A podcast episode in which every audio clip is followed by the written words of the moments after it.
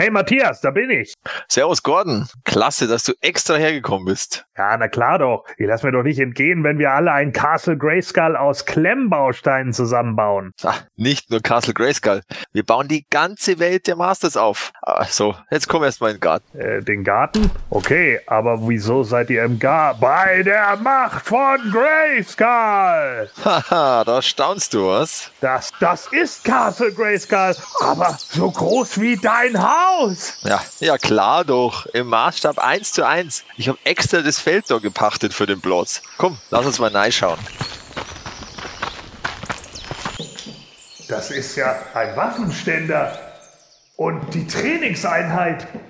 Hey, gut, dass du kommst, Gordon. Ich bin gerade mit dem Fahrstuhl fertig geworden. Ein Fahrstuhl? Ist der etwa auch? Aus Klemmbausteinen, na klar. Aber wir haben den Motor dafür noch nicht fertig. In der Zeit müssen wir die Leiter nach oben nehmen. Äh, meint ihr etwa die Leiter? Die aus? Aus Klemmbausteinen natürlich. Aber komm doch mal mit raus. Schau mal da vorne rüber. Huhu, hey Gordon. Red, äh, sitzt du da etwa in einem lebensgroßen Wind Raider? Ach Quatsch, natürlich nicht. Das hier ist ein Windboot. Lass ihn nur, Gordon. Die Flügel bauen wir später droh, wenn er gerade nicht hinschaut. Alter, das ist ja echt der Hammer. Ach was, richtig cool wird's erst, wenn wir Snake Mountain aufgebaut haben. Oh, das macht mich echt fertig, Matthias. Äh, hast du vielleicht was zu trinken? Klar doch. Magst du dir was frisch zapfen? Gerne ich. Aber aus dem Hahn kommen ja Klemmbausteine. Äh, was sonst? Und jetzt sehe ich es erst. Du, du bestehst ja auch aus. Aus Klemmbausteinen, genau. Heißt das etwa, dass ihr alle? Hm, natürlich, Gordon. Hier ist alles aus Klemmbausteinen gemacht. Aber das ist ja total verrückt. Aber überhaupt nicht, Gordon. Immerhin bestehst du doch selbst ja auch aus Klemmbausteinen. Nein, nein, nein! Und das ist mein Grundplot für Mega Constructs the Movie. Na, wer ist dabei? Hä? Hä? Äh, ja, äh, ziemlich krass, was einem so einfällt. Ja, wenn man zu viel Weichmacher schnüffelt? Ich glaube, wir sollten jetzt wirklich mit dem Podcast starten. Wie, jetzt schon? Aber dieser Drecksvorspann hat noch nicht mal eine richtige Pointe.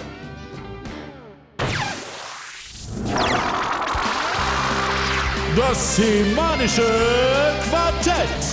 Präsentiert von planeteternia.de. Heute müssen wir mal dringend aufholen. Und deshalb nehmen wir uns einige längst überfällige Moto Classics Biografien vor. Ein paar Neuigkeiten aus der Masters-Welt sind natürlich auch dabei. Ebenso wie die neuesten Fragen von euch Hörern. Und das alles sowie die jüngsten Gerüchte in Entwicklung rund um die Zukunft der Masters hört ihr jetzt in Ausgabe 149 des Hemänischen Quartetts mit Sebastian Vogel, der heroischen Geheimidentität von Wiley. Matthias Köstler, auch bekannt als Melkor 23, dem heroischen Meister der Sammlerkraft. Stefan Basener, aka Roboto X78, dem Meister himmlischer Podcast-Schneidearbeit. Und dem Captain Planet mit Meteor zerschmetternden Gordon Volkmar, aka The Formless One. Du machst dein Captain Planet kaputt? Was? Natürlich nicht. Das ist nur wieder so ein weiterer dover Teaser auf die Biografien. Wer schreibt denn sowas ins Skript? Äh, ich, äh, keine Ahnung. Äh, viel Spaß. Das semanische Quartett. Präsentiert von planeteternia.de. Ja, liebe Hörer, es ist soweit. Nur noch eine Folge, dann haben wir das DHQ Nummer 150. Und wie schon mal angekündigt, werden wir da das Finale der Europa Masters Hörspielserie besprechen. Aber heute eben geht es um Biografien und auch, ja, Biografien war eigentlich das Hauptthema, aber es ist noch etwas recht kurzfristig dazwischen gekommen. Das wird im Grunde unser heutiges Hauptthema wahrscheinlich dann doch werden. Es gab nämlich ein höchst aufschlussreiches Interview mit Brian Flynn, wo er einige Dinge erzählt hat, die zusammen verbunden mit einigen jüngsten Masters-Gerüchten, die auch in unseren Q&As vorkommen werden, ein interessantes, sagen wir mal, Gesamtbild ergeben, das für 2020 vielleicht sammlermäßig nicht gerade ideal ist, für den Geldbeutel vielleicht doch, aber ich greife voraus, jedenfalls wir haben heute also sozusagen ein Double Feature, viele Classics-Biografien, viele News und Infos und Titbits und so weiter. Und wir haben auch ein paar Fragen der Hörer dabei. Da fange ich sofort direkt mit der ersten Frage an von Tommy P. Der möchte gerne wissen, warum so ein großer Unterschied ist in der Farbgebung vom Trapjaw in dem ersten Minicomic und der Trapjaw Actionfigur. Damit im Minicomic eine Geschichte für die Figur erzählt wurde, beziehungsweise die Figur ja erworben wurde, hätte Tommy gedacht, dass die beiden Versionen doch relativ gleich sein müssten. Wer möchte denn darauf antworten? Na, vielleicht war das der klassische Unterschied zwischen Entwurfsphase oder, oder Prototyp äh, und dann wirkliche Figur. Also die Zeichner hatten ja nicht, äh, die mussten ja die Comics da zeichnen, auch in der Vorbereitungsphase äh, zu den Figuren und da waren die ja manchmal oder immer einfach noch nicht äh, wirklich in den finalen Farben oder was auch immer. Und äh, deswegen haben die die heute dann so gezeichnet, wie sie sie entweder da schon gesehen haben oder sie haben gar keine Vorgabe gekriegt. Und dann haben sie es halt so gezeichnet, wie sie sich, wie sie sich das vorgestellt haben, zumindest in den Grundzügen. Äh, Also er sieht ja, er sieht ja den Prototyp Zeichnungen, also den, den ersten Zeichnungen, die ja von Trapjaw gemacht wurden, ähm, im Minicomic ähnlicher. Ne, also Menace of Trapjaw zeigt ja eher den äh, aus den Skizzenzeichnungen, nur ohne das äh, Brusthaar, das er äh, ursprünglich haben sollte. Ähm, der Prototyp später war ja dann schon in den norm normalen Farben, die wir dann später auch gehabt okay. haben mit dem Blauen und so. Aber ähm, hier, äh, ja, scheint es irgendwie eher darauf gelegt zu haben. Aber ich wüsste jetzt nicht, dass irgendwo gestanden hätte, ähm, die und die Farben sollte er haben. Also ich, mich würde es nicht wundern, wenn da nicht einfach der Tuscher äh, seine Variante der Figur genommen hat. Ja, das ist tatsächlich immer wieder mal so eine Geschichte gewesen, dass Kolorationen falsch waren, weil die Zeichner beziehungsweise Koloristen nur schwarz-weiß Motive als Vorlage hatten. Ich meine, wir müssen hier immer noch darüber reden, das waren die frühen bis mittleren 80er Jahre, wo bestenfalls was elektronisch per Fax zugeschickt wurde. Und wenn da nicht irgendwo der Bote mal schnell ein paar farbige Unterlagen gebracht hat äh, und die irgendwie vielleicht dupliziert waren, dann war das schon tatsächlich schwierig, sowas irgendwo rüberzubringen, bevor wirkliche Fotos von fertigen Produkten gemacht waren. Und das war zum Beispiel auch mit der Zauberin in den Minicomics. Die war ja immer wieder auch mal komplett pink koloriert oder König Randor hatte die abstrusesten Farben und wie pink war immer so eine ganz beliebte Farbe bei solchen Charakteren. Und das war auch deswegen, weil eben man nicht wusste von den Machern her, ja, wie sind die denn jetzt wirklich koloriert? Da wurde mal irgendwas mit vielleicht Prototypfarben tatsächlich auch angeliefert. Das kann bei Trapjaw auch gewesen sein, dass eine Skizze vorlag, wo die noch bei dem Entwurf überlegt hatten, den genau so zu kolorieren, bevor sie sich für die blaue Haut entschieden haben. Aber es kann genauso gut sein, dass der Zeichner, wie es bei der Zauberin später auch geschehen ist, bei dem Minicomic eher noch gedacht hat, okay, ich habe jetzt hier eine Schwarz-Weiß-Vorlage, jetzt sauge ich mir einfach was aus den Fingern. Gordon, magst du die nächste Frage vorlesen? Ja, äh, und zwar nochmal von Tommy P. How much there is to see. Ach nee, das war. Oh. Naja, gut, okay. Also, äh, wie ihr im Podcast mal erzählt habt, waren der deutsche Markt für Moto Classics außerhalb der Vereinigten Staaten am erfolgreichsten. A. War es damals bei der Vintage Line genauso? Gehen wir erstmal stückweise durch, danach kommen dann B und C. Ja. Äh, bei der Vintage Line war es, soweit ich weiß, mh, ähnlich zumindest. Also ich weiß, dass Deutschland schon in den 80ern ein ungeheuer wichtiger Markt war. Ich weiß jetzt nicht, ob der Markt größer war als in Großbritannien zum Beispiel. Aber Deutschland war einer der größten Märkte. Ich glaube, die waren zumindest in den Top 5 oder so vertreten. Ich kann es nicht hundertprozentig sagen, aber Deutschland war schon ungeheuer wichtig. Ja, also ich weiß es nur so von früher aus dem Kindergarten, aus der Schule, so gefühlt hat irgendwie, äh, zumindest alle Jungs mehr oder weniger haben irgendwas von, von He-Man gehabt oder so. Also das, das kannte irgendwie jeder, da hatte jeder irgendwas davon und manche auch eine ganze Menge. Von dem her glaube ich schon, dass es in Deutschland recht erfolgreich war. Aber äh, auch Italien war wahrscheinlich ziemlich viel. Also wenn ich da ein paar Ja. Mal im Urlaub war, da war ja jeder Laden, jeder Spielzeugladen zugepflastert mit Master-Sachen. Genau. Also- Spanien auch, glaube ich, war sehr, sehr wichtig gewesen. Ich würde auch sagen, das sind so die großen, ne? Spanien, Italien, Frankreich, England, Deutschland. Das werden wahrscheinlich so die, die Top-Seller hier gewesen sein. Und gerade Italien hatte ja dann auch die letzte Toyline noch mit den Laser-Power-Figuren und den, äh, und den Giants auch. Mhm. Ähm, die hätten sie ja nicht gehabt, wenn, wenn man da nicht noch einen Markt gewittert hätte. Ja, also ich kann mir tatsächlich vorstellen, dass Italien damals die Nummer zwei war. Deutschland vielleicht die Nummer drei oder vier. Also mein Snake Mountain steht sogar drauf, Made in Italy. Also die haben sogar Sachen da produziert, also in Italien von dem her. Ja, damals war es da noch günstig genug. Ja. Guck mal, damit haben wir Frage B. In welchen Ländern waren Sie sonst noch sehr erfolgreich schon be beendet? Aber ich dachte, stopp, stopp, vielleicht auch noch äh, Lateinamerika, also oder halt Mittel- und Südamerika. Da war ja auch in, Ja. also Mexiko ist ja wohl, der ist ja Masters of the Universe äh, auch heute noch ähm, sehr populär. Mhm. Und äh, eben in, in Argentinien, da waren ja die, die Top Toys, äh, kamen ja die her und äh, waren anscheinend auch relativ erfolgreich. Und auch noch länger. Ja, auf jeden in, Fall. Als, nur, als dann in den USA.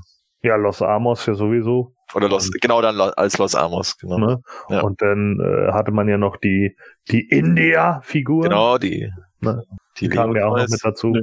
Ich weiß aber nicht, ob die groß erfolgreich waren. Die waren ja, Ja, ein bisschen später. Ja, Argentinien und Indien waren ja so Märkte, wo im Grunde dann so ein äh, Drittanbieter sozusagen bei Mhm. Mattel sich die Lizenz geholt hat und hat dann da irgendwo die Figuren abgegossen oder sich Gussformen Ja, aber- geholt und dann quasi in Eigenvertrieb Ja, gemacht. bei Indien war es der Grund, das hat der Pixel Dan letztens in seiner äh, Toysplosion-Dings äh, recherchiert und dann erzählt, dass du in Indien zu der Zeit durftest du als ähm, nicht indischer Hersteller gar kein Spielzeug verkaufen und du musstest immer eine eigene Firma Hm. grü gründen Mhm. in Indien und darum haben sie dann Top Toys, äh, Leo Toys gegründet tatsächlich. Oder sie haben sich eingekauft. Irgendwie. Ich glaube, sie Oder haben- eingekauft Genau. oder oder aber wirklich, sie du durftest nicht äh, als als nicht indische Firma wirklich Spielzeug herstellen oder vertreiben. Schon der Wahnsinn. Ja, Auf jeden Fall haben wir. Ah nein, es gibt ja noch einen dritten Teil. Ich dachte Ja, schon, wir hätten genau. die Frage beantwortet, aber in der Frage ist noch ein Teil 3. ja, und zwar in welchen Ländern hat sie wenig Erfolg, beziehungsweise wurden auch gar nicht verkauft? In der DDR. Richtig. Das wollte, das wollte, nein, das, das wollte ich auch gerade sagen. Äh, die ganzen Ostblockländer logischerweise. Ja, ich Äh, wollte gerade sagen, China und so und Russland, das ist wahrscheinlich alles nicht so darauf erpicht gewesen. Ne? ja, genau. Da ist das halt einfach nicht durchgedrungen. Also zu, bei den Ostblockländern durch den eisernen Vorhang logischerweise und und so der Rest. Wobei es da ja ironischerweise eben auch die Bootlegs gab. Genau, da ging es dann Ja. eher Richtung Bootlegs, genau. Oder in Jugoslawien zum Beispiel. Ja, Ja, weil genau. der offizielle Vertrieb vom kapitalistischen Unternehmen halt quasi untersagt Ja. war. genau. Und dadurch haben dann halt natürlich Findige angefangen, ja gut, dann besorgen wir uns ein paar Figuren und gießen die mal billig in unseren Fabriken ab.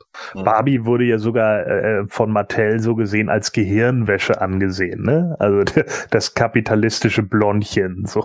Das war ja, ja, das ist ja auch so ein Ding, ne? Also das muss man ja schon mit berechnen. In der Zeit war das alles natürlich auch teilweise hochgradig politisiert. Und dann ist natürlich Mattel als Top-Konzern von den USA ein Erzfeind. Mhm. Definitiv, Richtig. ja. Ich kann mich immer noch an diese Blechspielsachen erinnern, die meine Oma dann immer aus Ungarn angebracht hat. Sehr gut, ja, stimmt. Oder oder dieser, äh, es gab diese ähm, aus aus so diesem diesem äh, Hartgummi, äh, die aber innen hohl waren, diese Figuren vom DDR-Sandmännchen. Den, Oh konntest- ja. den konntest du die Köpfe abklapsen. Ja, aber er fragt ja auch nicht nur über Vintage-Sachen, sondern auch über äh, Moto Classics. Puh. Und äh, ja, also Moto Classics in anderen Ländern, was den Erfolg betrifft, äh, kann ich jetzt ehrlich gesagt schlecht was sagen. Auch über Misserfolg kann ich wenig sagen. Das sind halt auch Werte, die äh, sind nicht alle irgendwo rausgedrungen. Man weiß halt, dass Deutschland bei Moto Classics der zweitwichtigste Markt war. Immer noch mit gigantischem Abstand hinter den USA, muss man sagen, weil das Scott Knightley irgendwann mal erzählt hat. Der hat halt zu anderen Ländern nicht wirklich was gesagt. Ich glaube, der hätte sich ohnehin gehütet, was zu sagen. Ja, Moto Classics verkaufen sich in Schweden total mies. Ja, genau. Ja, also genau die zehn Schweden kaufen, nicht alle zehn schwedischen Masters-Fans kaufen Classics. Das ist eine ja, Ja, genau. aber ich, ich denke, es wird ähnlich gewesen sein wie halt früher wahrscheinlich in den Ländern, wo es die, die Vintage-Toys damals auch nicht gegeben hat, werden die, die Classics einfach nicht so bekannt gewesen sein und Genau, da fehlt dann Demzufolge- der, der Nostalgiefaktor. Ja, demzufolge vermute ich, dass die jetzt auch in Russland und in irgendwelchen asiatischen Ländern wahrscheinlich auch weniger gekauft wurden als in Europa. Mhm. Ja, es gibt auch teilweise so Sachen, also man sieht hier immer wieder von irgendwelchen Leuten, die dann sagen, sie sind aus, blödes Beispiel, Uruguay. Und dann Mhm. ist da irgendein Sammler aus Uruguay, der sagt, ja, hatte auch als Kind Figuren und die sind aber so schwer wieder hin zu importieren. Aber das ist natürlich dann immer nur so ein Einzelfall, wo man nicht sagen kann, wie viele gibt es da jetzt wirklich. Man weiß halt, dass in Lateinamerika die Classics oder generell die Masters immer noch hoch im Kurs stehen, sich deswegen auch Toylands gut verkauft haben.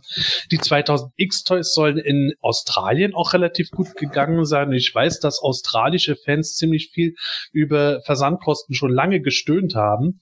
Und äh, ja, also ansonsten kann man es wirklich nur daran festmachen, da wo es in den 80ern schon sehr gut lief, da liefen auch die Moto Classics jetzt in den letzten Jahren ziemlich gut. Wobei halt der Markt außerhalb der USA immer sehr stark von den Versandkosten abhängt war. Das und hat man schon gemerkt. Zoll auch. Also das hat auch mal irgendwann bei He-Man Org, auch Südamerika oder so, dass, dass der, keine Ahnung, irgendwie dann nochmal 30, 40 Dollar äh, extra Zoll zollt oder so.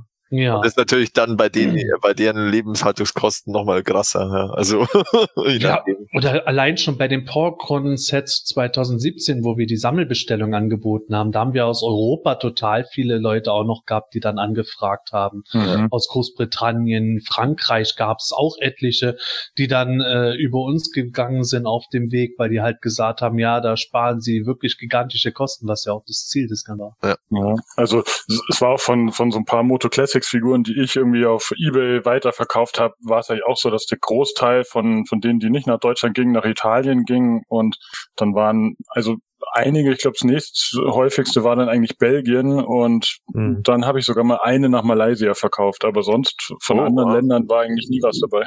Genau. Ich glaub, auch, auch bei den Vintage könnte man vielleicht auch noch Japan nennen. Ne? Also da gab's ja auch diese Extra-Verpackungen, die ja vor ein paar Stimmt, Jahren mal ja. aufgepoppt sind, Mhm. die sie dann gezeigt hatten. Aber äh, die haben sich ja auch nicht durchgesetzt. Ja, das ist ganz interessant. Ja. Bei denen, bei denen setzen sich wenig westlich, also so, so, bei denen setzen sie ja auch, ist ja auch zum Beispiel jetzt aus Videospielsektor, die Xbox ist bei denen ja auch unter ferner liefen, ja. Die haben Ja. da irgendwie vierstellige Verkaufszahlen im Jahr Das teilweise. stimmt, ja, ja. Genau. Also, das ist schon faszinierend. Wobei das beim asiatischen Markt ja generell auch so eine Sache ist, die nehmen sich ja gern irgendwo Zeug aus europäischer oder amerikanischer Folklore und wandeln das in ihr eigenes Ding irgendwo. Oder so. Naja, Okay. gut, dann die nächste Frage kommt vom User Windraider oder Windrider. Nachdem Skeletor im Hörspiel, also Folge 35, nun zum König von Eternia gekrönt wurde, wie würdet ihr euch die Herrschaft von Skeletor konkret vorstellen? Das ist doch eine Frage für den Gordon. Ehrlich gesagt nicht. also äh, ja, wie würde ich mir die Herrschaft konkret vorstellen? Ja, vom Hörspiel Skeletor auf jeden Fall sehr kurzlebig, wie so oft. ähm, äh, ja, ich meine, wenn man jetzt natürlich, äh, es ist bei Masters immer so eine Sache, äh, es werden ja auch immer mal so sehr grafische und brutale Sachen gezeigt mit abgeschlagenen Köpfen etc. Das passt für mich irgendwie nicht so richtig zu Masters. Also weiß ich nicht, ob, obwohl es dieses Fantasy-Design hat und so, aber das ist für mich halt doch irgendwie äh, mehr so Conan und so vorbehalten. Ähm, das brauche ich einfach da auch nicht. Ähm, ja, wie würde ich mir da die Herrschaft konkret vorstellen? Ja, sicherlich wird er wahrscheinlich eine ganze Weile lang irgendwie das Volk von Eternia dann irgendwie unterdrücken und irgendwelchen Blödsinn machen, sie wahrscheinlich mit Honigbomben attackieren oder so und sagen, ah, das ist aber witzig und jetzt lasse ich euch vom Beastman wieder sauber lecken und dann machen wir das nochmal. Ja, Das wird aber extra. genau. Ist, genauso kann ich es mir vorstellen. Ja. Und dann irgendwann äh, kommt dann wieder ein unsichtbarer He-Man, der dann Dragstore umnietet und dann sitzt Skeletor da. Oh nein, damit habe ich aber nicht gerechnet. Jetzt ist He-Man doch wieder da und Randor sitzt wieder auf dem Thron und dann war's das. Stefan, deckt sich das mit deinen Vorstellungen?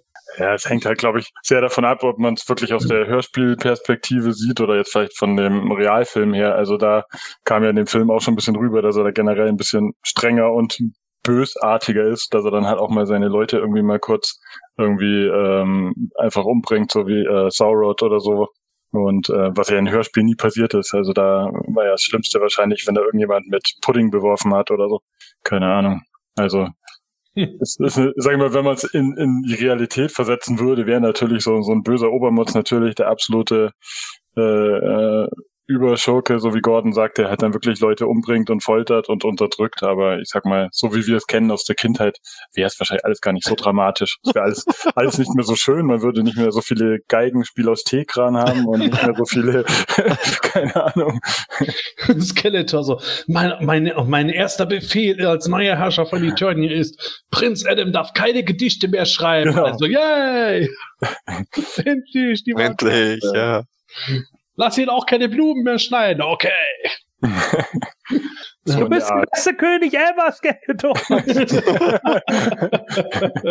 ich muss zugeben, ich habe mal eine Toyoma-Serie vor kurzem gemacht gehabt, wo ich äh, dafür gesorgt hatte, dass Skeletor gegen King Rando einfach einen normalen Wahlkampf eintritt durch Ah, ein ja, ja, stimmt, Gesetz und gewinnt dann äh, scheinbar bis äh, am Ende King Hiss gewinnt und die Herrschaft übernimmt. Hab das dann ein bisschen so als leichte Satire auch angelegt gehabt mit wirklichen politischen Problemen und sowas. Und aber eine der Ursprungsideen von mir war tatsächlich, dass ich irgendwo Skeletor gewinnen lasse. Und Skeletor, obwohl er es überhaupt nicht will, wird immer bejubelt und immer beliebt. Er macht immer irgendwie eigentlich eine vermeintliche Terrorherrschaft. Die Leute finden das alles ganz toll. Und äh, ich habe das nur deswegen fallen gelassen, weil ich dann gedacht habe, ja, das ist, das geht mir schon ein bisschen zu sehr in die Realität, weil es sehr stark auf diesem Ding gewesen wäre, lieber, äh, lieber Sicherheit als Freiheit. Und das ist ja gerade ein hochaktuelles Thema, das ich dann doch nicht so ausfallen wollte. Aber die, die Vorstellung allein, dass Skeletor da, da steht, so, haha, ihr, ihr, ihr buckelt unter meiner Knut und dann so, wir lieben dich, was? Das ist schon geil. Aber auf ernster Ebene muss ich sagen, ich fand äh, Skeletors Herrschaft ganz gut illustriert in dem letzten Zweiteiler der Marvel Star Comics, die nur in Amerika erschienen sind, beziehungsweise nicht nur da, aber halt nicht in deutscher Sprache erschienen sind. Bei uns in der Comic Area auf PE gibt es die noch zu lesen. Das ist ein Zweiteiler, wo Prinz Adam in die Zukunft reist und dann äh, irgendwie 20 Jahre oder so in die Zukunft reist und erlebt dort, wie Skeletor, nachdem He-Man verschwunden war, Eternia an sich gerissen hat. Und das sind so ganz kleine Dinge wie, dass er Cringer als sein Schmusetier hält, der König und die Königin sind im Kerker und im Grunde vegetieren da vor sich hin, bis sie fast sterben oder bis sie sterben und lauter so Sachen. Das sind eigentlich nur kleine Anwandlungen, aber man merkt da ziemlich gut so diese übliche willkürtige Diktatur da drin. Das fand ich ganz gut dargestellt und das wäre so meine Version, wie es mir vorstellen könnte. Was auch ein bisschen mit den Hörspielen sich deckt irgendwo, dass alle einfach äh, komplett dem äh, der Willkür der Bösewichte unterlegen sind. Matthias, wie siehst du das? Also, also ganz äh, jetzt ohne Hörspielbrille stelle ich es mir halt so wie eine einfach so eine Willkürherrschaft hat, oh, ja. Also so, je nach Tageslaune äh, befiehlt er irgendwas, was er sich jetzt gerade aussucht, weil, weil muss ja jeder folgen und äh, ja, er ist halt nun mal auch der Herr des Bösen, also ist da sicherlich auch mal irgendwas Böses dabei. Also wir, also im Hörspiel äh, wird ja auch gesagt, er nimmt allen äh, Einwohnern von Eternus alles weg, bis auf das, was sie am Leib tragen und was auch immer er damit dann macht, keine Ahnung. Aber äh, sowas halt, also erstmal das, das Volk ausbeuten, weil das sagt er ja auch, er will das, das Volk versklaven, dass sie ihm irgendwas bauen, also äh, äh, also da sowas halt, ja. Und äh, also so Richtung, ja im Grunde Richtung Nordkorea, ja. Also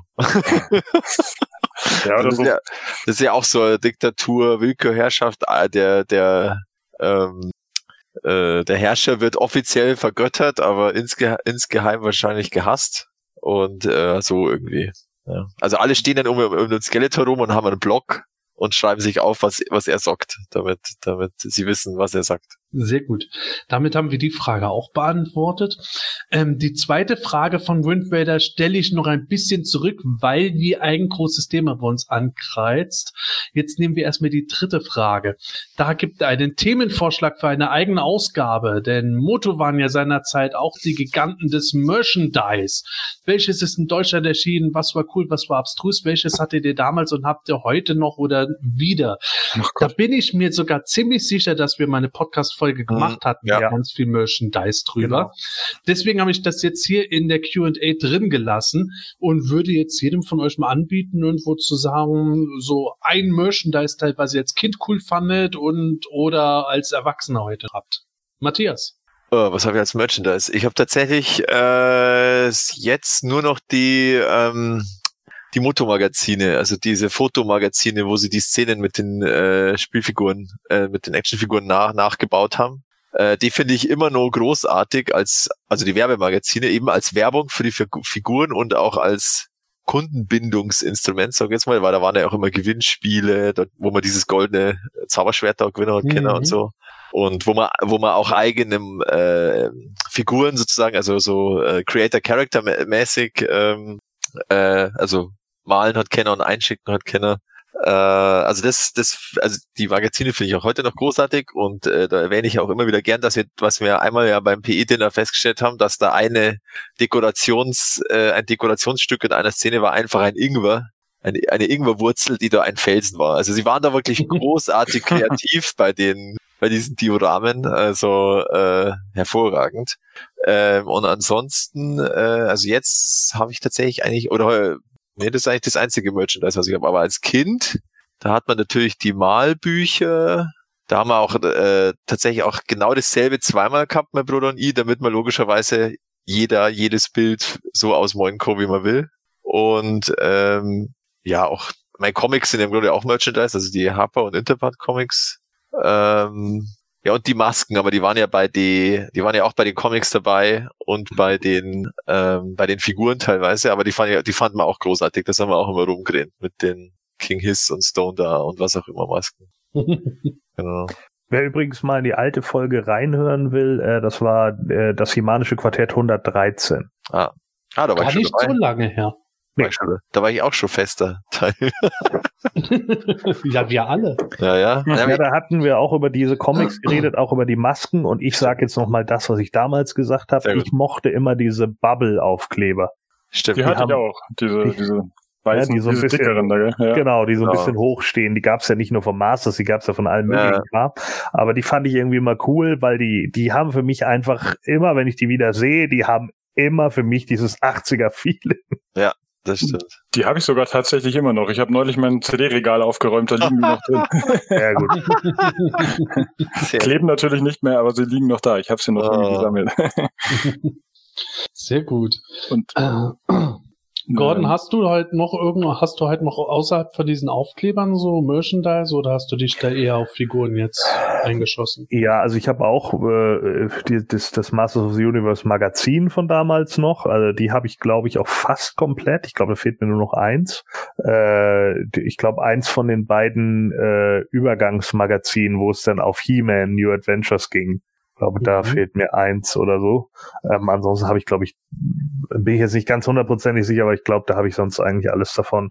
Ja, und ansonsten, ähm, nee, äh, das meiste Merchandise hat mich eigentlich nie so gerissen. Also ich fand viele Sachen einfach schon damals, ich glaube, ich habe das auch in der Dam, also in der 113 habe ich das auch schon gesagt, da gab es ja auch diese komischen Teile, die man so mit einem Bleistift dann so rubbeln konnte dann hatte man ein Bild. Stimmt, ja. Und ne, das, das war immer für mich so, ja toll. Das hast du dann einmal gemacht und danach konntest du es wegwerfen eigentlich, weil ja, irgendwie langweilig. Also da waren so viele Sachen, die, äh, die ich, glaube ich, als Kind so ganz interessant fand. Auch, ich glaube, da haben wir auch über diesen Flipper gesprochen. Mhm. Wer von euch hatte den? Irgendjemand hatte den und meinte, der war mega klein.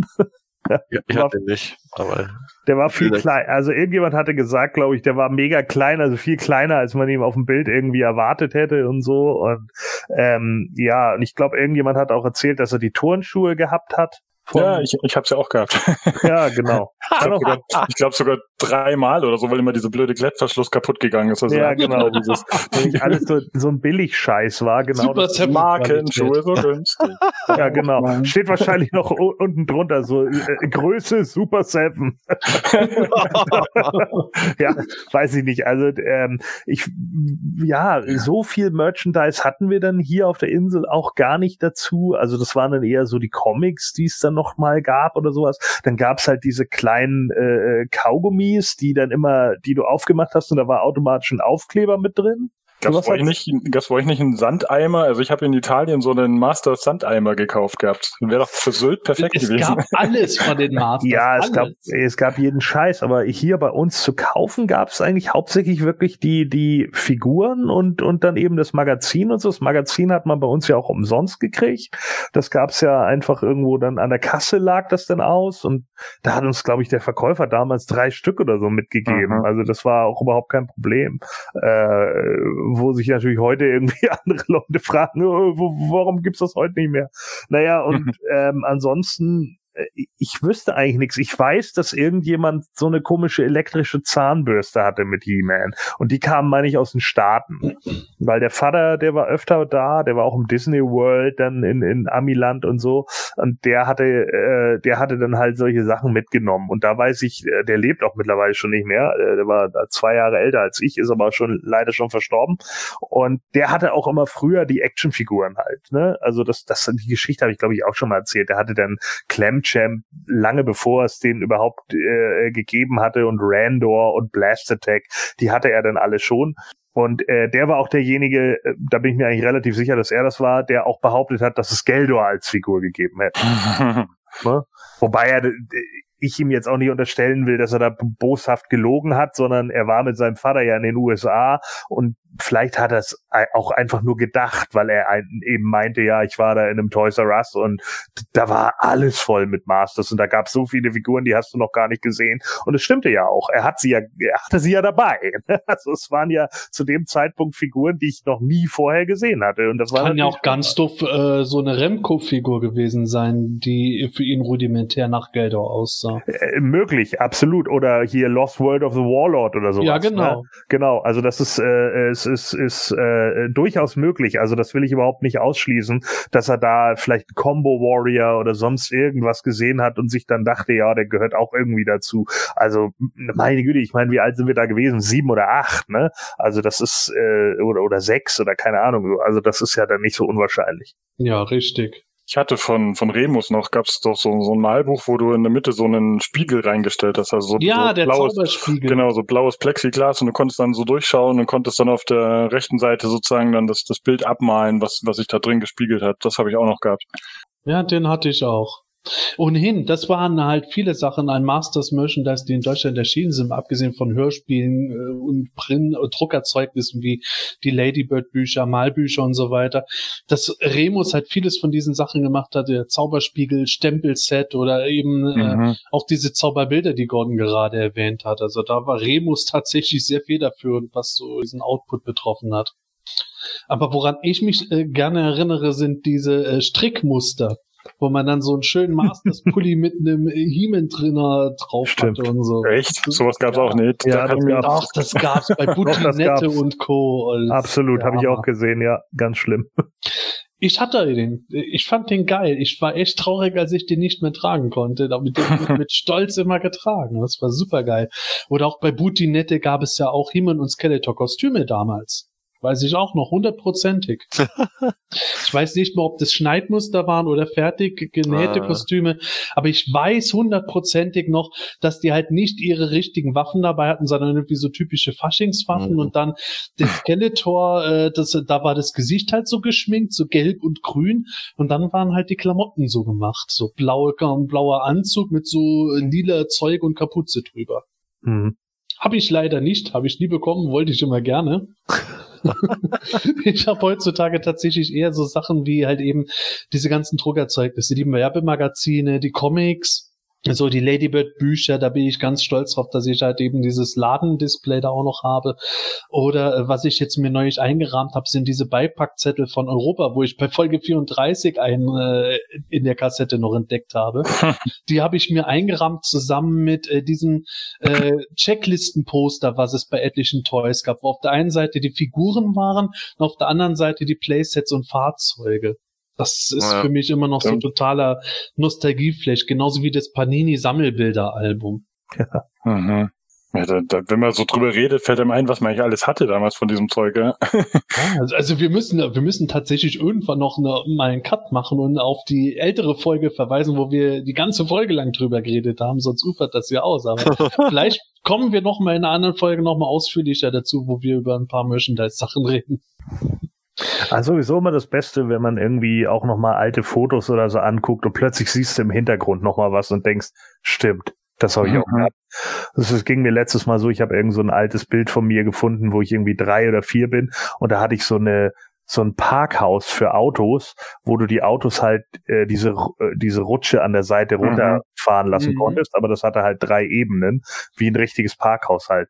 Und da da ist mir auch wieder klar geworden, ja krass, das hast du auch mal gehabt. So, das vergisst man natürlich dann immer irgendwie wieder und dann äh, könnte ich mir auch gut vorstellen, dass man dann vielleicht im Hintergrund noch mal irgendwas liegen sieht vom Masters, woran man nicht mehr gedacht hat. Müssen wir mal genau nachgucken. Ich habe neulich noch ein Bild gefunden von einem meiner Geburtstage, wo wir mit sechs Kindern dann diese Pappmasken auf hatten und uns Pose gestellt haben. das einzige Mädchen, das eingeladen war, hatte natürlich die King His Maske auf und hat sich nicht in kampfbereite Pose ge- gestellt. Eigentlich tragisch, dass es keine äh, Tila Pappmaske gab. Na, das waren die 80er, da war es doch noch ein bisschen geschlechtergetrennter bei den Toys. Tja. Wenn es nicht gerade Lego war. Ja, ähm, wie gesagt, Wind Raiders zweite Frage kommt gleich dann, wenn wir im Zuge der News zu etwas größeren Dingen kommen. Jetzt aber noch die Frage von Burdak oder Burdak. Ich weiß nicht, wie man es ausspricht. Bleiben wir bei Burdak. Der meint, angenommen, es kommt nun demnächst noch eine Figur des Pig Boy raus. Was könnte oder sollte in seiner Biografie stehen? Wer sich jetzt wundert, wer Pig Boy sein soll, das ist damals ein Junge gewesen, der einen Wettbewerb gewonnen hat und durfte dann mit einer Schweinemaske in einem schönen Kostüm im Masters Kinofilm auftauchen und Skeletors Stab halten. Ja, Stefan, wie ist Pigboys Biografie? Du bestimmt. Ja, mir ist der ehrlich gesagt tatsächlich noch nie aufgefallen in dem Film. Also ich habe das schon öfters gelesen, aber ich, also jetzt Er ist auch wirklich ganz kurz nur. Ja, Ja. also den, den hätte ich, glaube ich, nicht mal bemerkt irgendwie. also von dem her ist natürlich die Biografie dann auch sehr spärlich, wenn, wenn er auftaucht. Ist halt äh, irgendwie ein kleiner Junge, der von irgendeiner Farm entführt wurde, irgendwie aus dem Schweinestall und dazu verdonnert wurde, den, den Stab von Skeletor zu halten. Skeletor He's die an honest to. God pig. war Genau. einfach der Sohn von Dragstore, der dann auch in dieser Maschine umgewandelt wurde. Genau. Papa, krieg ich auch ein Radebauch? Vielleicht, mein Junge, vielleicht. Wenn du groß bist. Aber ich werde nicht Spitzen ausbauen, oder? Nein, nein, du wirst schon nicht so ein komisches Gesicht von irgendeinem Tier kriegen. Kriegst doch keinen Elefantenkopf. Bist du wahnsinnig? Wer macht denn sowas? Mach ihn zum Schwein. Ja, oder, oder er ist ähm, auch einer dieser, äh, also er ist auf einer Ebene mit dem Standor und er ist auch einer der Architekten Oh, äh, oder Oh der, Gott. Und- der Schweinegott. Psst, Ruhe. Psst, das hört doch sonst jemand. und muss eben dann eben auch am Skeletor, die, also er gibt ihm dann den Stab und damit so die Macht irgendwo auch. Mhm. In welcher Szene taucht er auf in dem Film? Man muss es mir doch mal Oh, anschauen. das ist, es ist, äh, das ist aber nicht gleich am Anfang, nee, das ist nicht am Anfang, das ist, äh, Irgendwann nimmt Ah. Skeletor auf jeden Fall seinen ich glaube, wo der, wo der Skeletor wieder zurückkommt von der Erde und dann wieder Mhm. in, nee, ist das da, wo der He-Man dann ausgepeitscht wird, ne? Da ist es Vielleicht. Noch kurz bevor davor. der He-Man ausgepeitscht wird, ja genau. Ja. Da ist Ich weiß es genau. auch nicht mehr. Aber damals auf VHS war das auch sowas von Ja, verwaschen und wirklich- unscharf, dass man es nicht gesehen hat. Der läuft- wahrscheinlich. Er steht da und hat diesen Stab und du siehst, nein, eigentlich nur der, der Skeletor nimmt dann den Stab und dann ist kurz, er ist wirklich ganz kurz. Also wenn man nicht weiß, so jetzt kommt er, dann, dann schaut man da gar nicht. Also, Mhm. ja, also Ja, Ja, vielleicht kam auch nur kurz auf, weil irgendwann in der Cut-Szene äh, kam Skeletor wieder in den Thronsaal. So, verdammt, wo ist mein Stab? Und dann kommt Pete Boy so herbeigerannt. You had one job. Und dann wird er aufgelöst wie Sauerot. Hm, genau. Weil es, es war ja auch so, dass der, den Jungen hatten sie doch noch irgendwann mal interviewt und der hat doch dann sogar Mhm. noch erzählt, dass er äh, eigentlich noch viel mehr Szenen hatte, aber die ja dann auch alle irgendwie noch der Schere zum Opfer gefallen sind und er auch äh, eigentlich ein Stück weit sogar enttäuscht war, als sie dann später noch im, im Kino ge ge gesehen haben. Er fand den Film zwar trotzdem irgendwie imposant, aber er war halt ein bisschen enttäuscht, weil eigentlich noch viel mehr Szenen mit ihm gedreht waren und er letzten Endes nur irgendwie zweimal zu sehen war. Ja, stell dir mal vor, der kommt dann wieder zu seinem Schul- und Pausenhof, erzählt dann, ja, ich bin im Masters Kinofilm, ich bin ein Kämpfer Skeletors. Dann lädt er alle ins Kino ein, die sitzen dann da, dann sieht man ihn nur ganz kurz, einer, einer seiner Mitschüler blinzelt noch und verpasst den Auftritt und die verprügelt den Armen dann, weil er sie an, scheinbar belogen hat. So wie in der Simpsons-Folge, wo Bart bei, bei der Krusty Show mitmacht, ne? Da, da stehe ich. Nein, das heißt Bert Thompson. Und dann schlägt Nelson ihm in den Bauch dafür, dass du dich mit fremden Schmedern, Federn schmückst. genau. Oh Gott, wie grausam.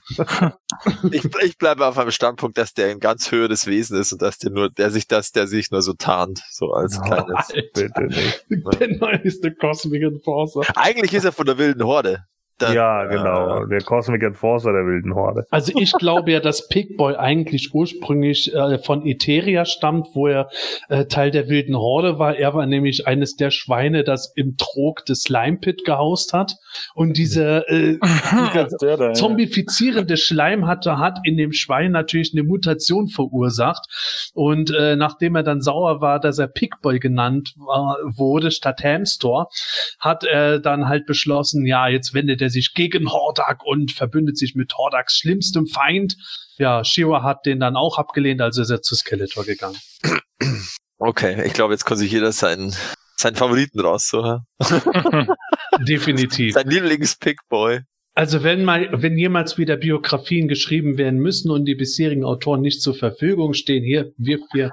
Aber tatsächlich jetzt mal ganz ohne Schwan, der Pickboy ist echt auch so ein Kandidat, oder? Irgendwie jetzt für diese neuen. Obwohl, es muss immer irgendwas sein, was als Classics rausgekommen ist, oder? Das- Für die, für diese neuen äh, Biografien, die jetzt gerade. Ja, es muss schon was bei Ah, okay, ja, dann ist er natürlich sein. kein Kandidat, ja, stimmt. Ja, sonst könnten wir auch Songs da oder die Masken der Machtdämonen Ah, ja. kriegen. Ja, stimmt, ja. Da ist mir übrigens eingefallen, die Masken der Machtdämonen, wenn die wirklich mal als Figuren kommen sollten, würden die dann tatsächlich Masks of Power Demons heißen oder würden sie sich für die noch eigenen Namen überlegen müssen, um bei denen Copyrights und Trademarks zu erfüllen?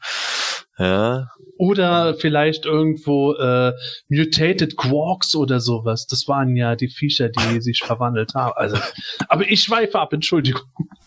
Jedenfalls, liebe Hörer, wenn ihr noch eine Frage uns stellen wollt, dann äh, schickt die uns gerne an quartett.planeteturnia.de oder schreibt sie bei uns im Forum von PE oder auf Facebook. Ihr findet auf jeden Fall einen Weg. Hauptsache, ihr steht nicht nachts um drei vor der Tür mit irgendeinem so creepy Smile dann solltet ihr zumindest einen Eimer von Kentucky Fried Chicken dabei haben, dass ich euch reinlasse. Jedenfalls, wenn ihr Fragen habt, schickt sie uns. Die Frage von Wind Raider kommt gleich, aber zuerst hätten wir bei den News noch ein paar andere kleine. Ja, an erster Stelle, wir hatten sie in der letzten Folge mal angesprochen gehabt, die Filmfiguren He-Man, Skeletor, Kark und Hyper Skeletor, die gab es ja bis Ende März zu bestellen, beziehungsweise die Vorbestellfrist wurde sogar noch etwas verlängert auf den 1. April hin. Und äh, ja, ich glaube, die Ursache war darin tatsächlich, dass sie wirklich auf den letzten Moment am Wochenende davor doch noch ein Zubehör gezeigt haben, nämlich das Schwert von Skeletor. Ja, Skeletor hat tatsächlich sein Schwert dabei und He-Man hat auch den Blaster dabei, der ursprünglich bei Kark gezeigt wurde. Jetzt weiß man natürlich nicht, was Kark dabei haben wird. Ich gehe ehrlich gesagt davon aus, dass er Repaints von den Waffen der bisherigen Kark-Figur haben wird. Und He-Man wiederum, da hieß es am Anfang, ja, der Wechselkopf, der von He-Man gezeigt wurde, der wird leider nicht dabei sein aus äh, bestimmten Gründen. Dann auf einmal kam aber, dass der Wechselkopf jetzt doch dabei ist. Der helle Wahnsinn. Oder Matthias, habe ich irgendwas verwenkt? Nö, also ein Meilenstein der Kommunikation. also angefangen hat's ja damit, dass der einfach nur rumlag bei den äh, auf der Dirk Teufel beim He-Man ohne Kommentar. Und da ist natürlich jeder davon ausgegangen, dass der heute dabei ist. Und dann wurde er aber nicht aufgelistet beim Pre-Order, sondern es hieß nur, ja, es, es gibt dann noch Bilder vom Zubehör und genaue Infos später. Es kam dann aber nie was. Und dann natürlich haben Leute immer nachgefragt, inklusive mir. Und dann kam irgendwann die Info, also jetzt, ich glaube am Samstag oder so, kam dann wirklich offiziell von, Face, äh, von Facebook, sage ich schon, von Super 7 auf Facebook. Aus Gründen geht's mit diesem, Ko äh, können sie den Kopf nicht weiter verfolgen, also nicht weitermachen und deswegen gibt's nur einen Kopf. Und im, im gleichen Moment hat der Brian Flynn in einem Kommentar auf Instagram genau das Gegenteil gepostet. Und da war natürlich Verwirrung und dann kam aber dann irgendwann die Auflösung.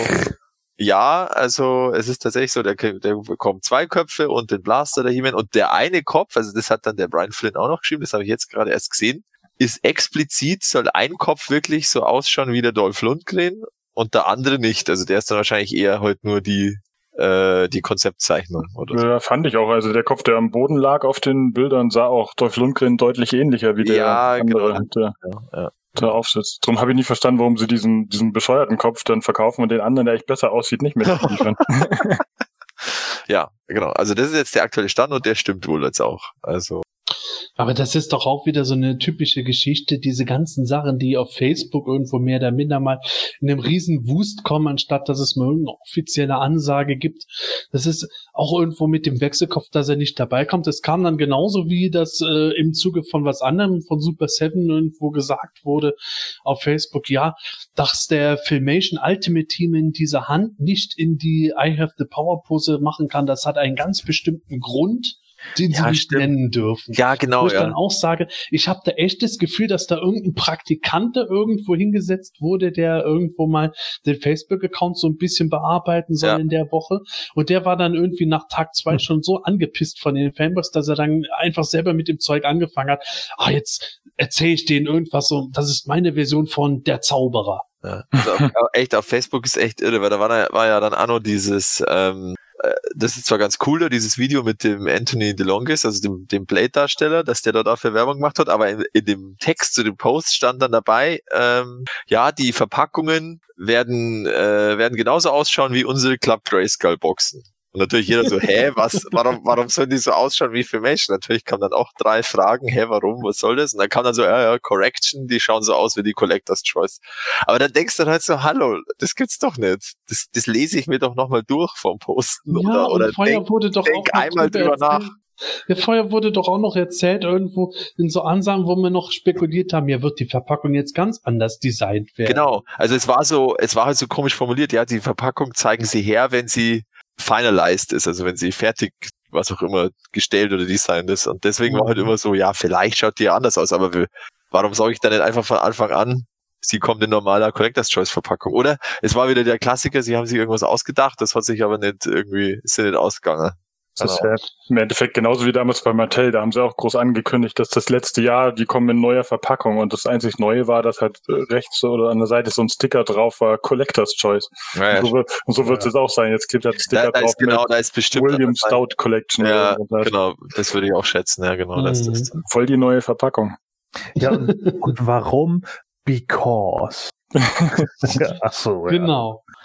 Aber, aber seien wir wenigstens mal froh, dass wir den Wechselkopf und den Blaster und das Schwert und so kriegen. Das ist ja mal besser als nichts. aber es ist halt, also ich finde, und dann war ja auch nochmal, ähm, weil das, weil das Skeletor-Schwert war ja auch, das war ja relativ früh, glaube ich schon, dass das bestätigt war, aber eben auch kein Bild dazu.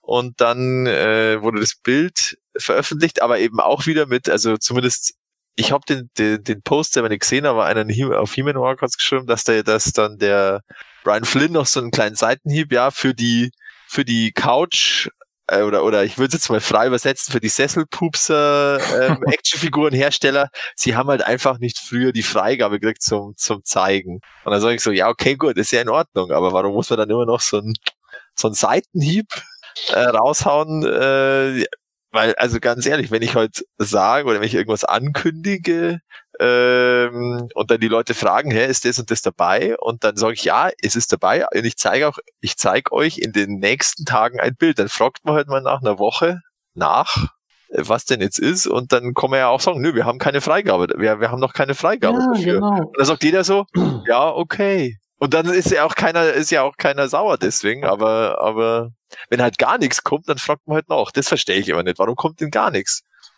Und das ist es halt, das haben wir ja schon länger bei ihm auch, dass dann immer wieder so Sachen kommen.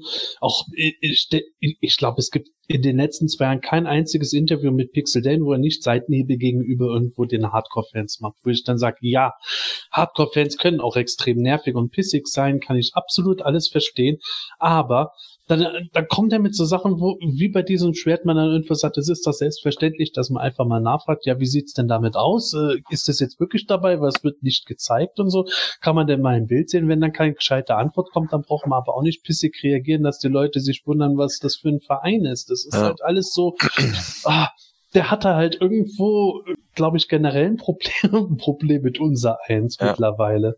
Ja, Also ich, was, man man fragt ja auch nur noch, ja, es gibt natürlich ja die Kommentare, die so, ja, Crap 7 oder, oder was weiß ich, Shitty 7, okay, die kann man dann wieder ignorieren, aber, aber wenn du einfach normal noch fragst, äh, so, was, äh, wie schaut's aus? Ja, es, ähm, es hieß ja so vor, ein paar, vor, ein, vor einer Woche in, in, in einigen Tagen, okay, das kann man jetzt frei definieren, aber, aber trotzdem, Äh, und wie gesagt, es ist ja keiner sauer, wenn da die Antwort kommt, nein, wir können es noch nicht zeigen, weil.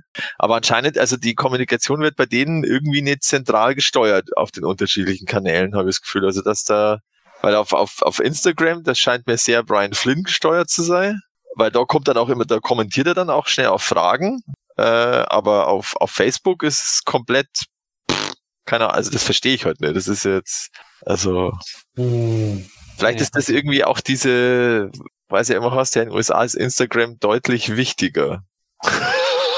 Ja, das kann ja schon, das kann Ja. ja. auch sein, aber trotzdem ist das halt eine Art und Weise, wo ich dann sage, wenn mir, wenn mir auf die Weise irgendwo zu verstehen gegeben wird, ich bin nicht hip genug, um irgendwo eine ordentliche Kommunikation Ja. äh, zu bekommen, beziehungsweise ich müsste hip genug sein, um Instagram zu benutzen, damit ich da eine ordentliche Kommunikation bekomme, dann gucke ich mir das aber an und krieg dann auch nur irgendwie immer wieder so in gigantischen äh, Diskussionsdingern da irgendwann mal einen Beitrag, der was verwertet. Also das, das passt für mich irgendwo nicht. Das ist für mich dann so eine Sache, wo ich sage, ja, kleines Unternehmen hin und her, aber so ein bisschen stringenter durchsteuern kann man das ja. Die Mhm. schicken ja auch für jeden Schwanz irgendwo einen Newsletter. Da können sie auch mal einen Newsletter schicken, wo sie dann schreiben, hier Update so und so und das sieht aus. Wir können leider noch keine Bilder dazu zeigen, aber dabei ist dies und das. Genau. Naja. Muss sich nur mal einer verantwortlich fühlen. Ja, aber wie, kannst du denn sowas verlangen von einem Unternehmen? Ja, ich weiß, Ja. ist total unrealistisch. Eben. Naja. So. Ja, genau. Ähm, eine kleine Info, die wird auch später noch bei uns in was einfließen. Es wurde auch gesagt, es sind aktuell keine weiteren Filmfiguren erlaubt. Also eine Evelyn Genau. oder sogar eine Shiva nach Williams Stout Konzept, Zeichnung und sowas ist aktuell nicht in Planung. Schade. Also Pickboy auch nicht. Na, Pickboy auch nicht. oh, ich habe mich so auf die Biografie gefreut. Stimmt. Oh. Ja, schade, aber vielleicht haben sie dann stattdessen die Möglichkeit, Wave 4 doch noch mit Masken der Macht zu bilden. Ja, das, das ist auch meine Hoffnung dann. Ja, Immer, posi immer positiv denken. Ja, genau. Zum Positivdenken kommen wir gleich. Zunächst aber noch etwas, das habe ich gestern erst entdeckt. Den Trailer für Staffel 2 des Shira Cartoons. Wer hat ihn schon gesehen? Ich habe ich hab ihn mir eben auf Deutsch sogar angeschaut. Uh. Na, und? Stefan, gefällt er dir? Also, keine Ahnung, ich finde jetzt nicht sonderlich spektakulär. Also, es ist jetzt, man erfährt jetzt keine großen Neuerungen. Es geht halt irgendwie so ein bisschen weiter in der Geschichte irgendwie, aber also es ist jetzt nicht so, dass man, huh, spannend, wie's, was da jetzt wohl passiert. Das ist so, naja, guck mal halt mal, was kommt. Ich finde na, ich finde na relativ unspektakulär tatsächlich und auch nicht so, ähm, was eigentlich manchmal sind ja Trailer wirklich so auf so einen, äh, auf so einen Höhepunkt hingeschnitten, Mhm. ja, so, wow, jetzt, keine Ahnung, der große Showdown oder was auch immer, das kommt da nicht richtig raus. Also der Trailer hat an sich keine Dramaturgie und, ähm, also es sind ja in der, in der zweiten Staffel sind sie jetzt auch nur sieben Folgen. Das wurde ja schon äh, enthüllt äh, weil sie wohl gesagt haben, ja, sie wollen jetzt schon früher sozusagen die komplette Staffel oder eine neue Staffel rausbringen, weil ich denke halt, wenn sie die vollen 13 äh, gemacht hätten, wäre es halt dann wieder erst im Herbst gewesen. Hm. Keine Ahnung warum. Jetzt haben sie es halt so gemacht, dass sie erst, dass sie jetzt diese sieben Folgen als zweite Staffel schon im April bringen. Und ähm, ja, vielleicht ist da auch ein- einfach noch nicht so viel dabei, was man da jetzt im Trailer schneiden kann oder also ich ähm, ich werde mal auf alle Fälle die Folgen anschauen, aber es kommt jetzt eben aus dem Trailer nicht raus, ob da das jetzt da diese diese Staffel äh, sozusagen so ein, so ein nächstes eigenes Thema hat, was ja oft bei eben, was ja bei Netflix irgendwie ist, ja, wo du sagst, okay, diese, diese erste Staffel äh, hat jetzt eben das Thema oder diese, diesen Handlungsrahmen und die zweite Staffel hat jetzt das und also jetzt im Allgemeinen würde ich sagen, okay, es ist einfach Adora muss weiter damit umgehen, wie sie die Kräfte von, von Shira besser, mit denen besser umgehen kann und sie besser einsetzen kann und die, die Horde wird gleichzeitig noch mächtiger, als sie eh schon ist. Ja, man, man sieht so ein bisschen, dass halt wohl die anderen Prinzessinnen irgendwie sie weiter unterstützen. Also Perfume hat irgend so ein komisches grünes Pflanzenviech dabei und, und äh, Froster hat Eiswürfel um die Brust und keine Ahnung. Die, das schaut aus wie Das so, hört sich jetzt total. das, was ist das aus? Ja. Wie so ein Mac-Anzug, wie so ein, so, so ein Anzug, das sie größer und stärker ist, ja genau. Ja, ich muss da wirklich aber sagen, genau diese Sachen, Frosters Anzug oder dieses Riesenviech von Perfumer, das hat mich schon angefixt. Ich habe Staffel 1 nach wie vor nicht gesehen, aber dieser Trailer hat mir mit diesen Dingen dann durchaus gefallen. Auch dass Shiva dann so ihr Schwert auf einmal in diesem berühmten Schild verwandelt und so, das war eine nette Referenz. Ja, genau, was auch noch, cool. was auch noch wohl äh, Referenz wird, ist, dass sie, ich weiß nicht, es, das haben sie auf diesem, weil es war ja WandaCon am Wochenende, da gab es auch ein Panel und da gab es wohl auch schon erste Szene zum Singen. Äh, und das ist entweder eine Traum- oder irgendwas Sequenz. Oh, das weiß ich, was du da sagst. Dass Erzähl die- erst mal, was da zu sehen ist. Äh, dass sie wirklich, äh, äh, dass die neuen Charaktere in den alten Outfits rumlaufen. Hm. Ja, das ist, das ist so ein Ding, da wird irgendwie, die machen da eine Art Rollenspiel. Ah, oder genau, der Rollenspiel, ja. Genau. Äh, Und dann, und die Folge wird irgendwie so erzählt, so ähnlich wie beim New Adventures Cartoon Four Ways to Sundown. Übrigens eine geniale Folge. Liebe Leute, schaut euch diese Folge an vom, von New Adventures Cartoon.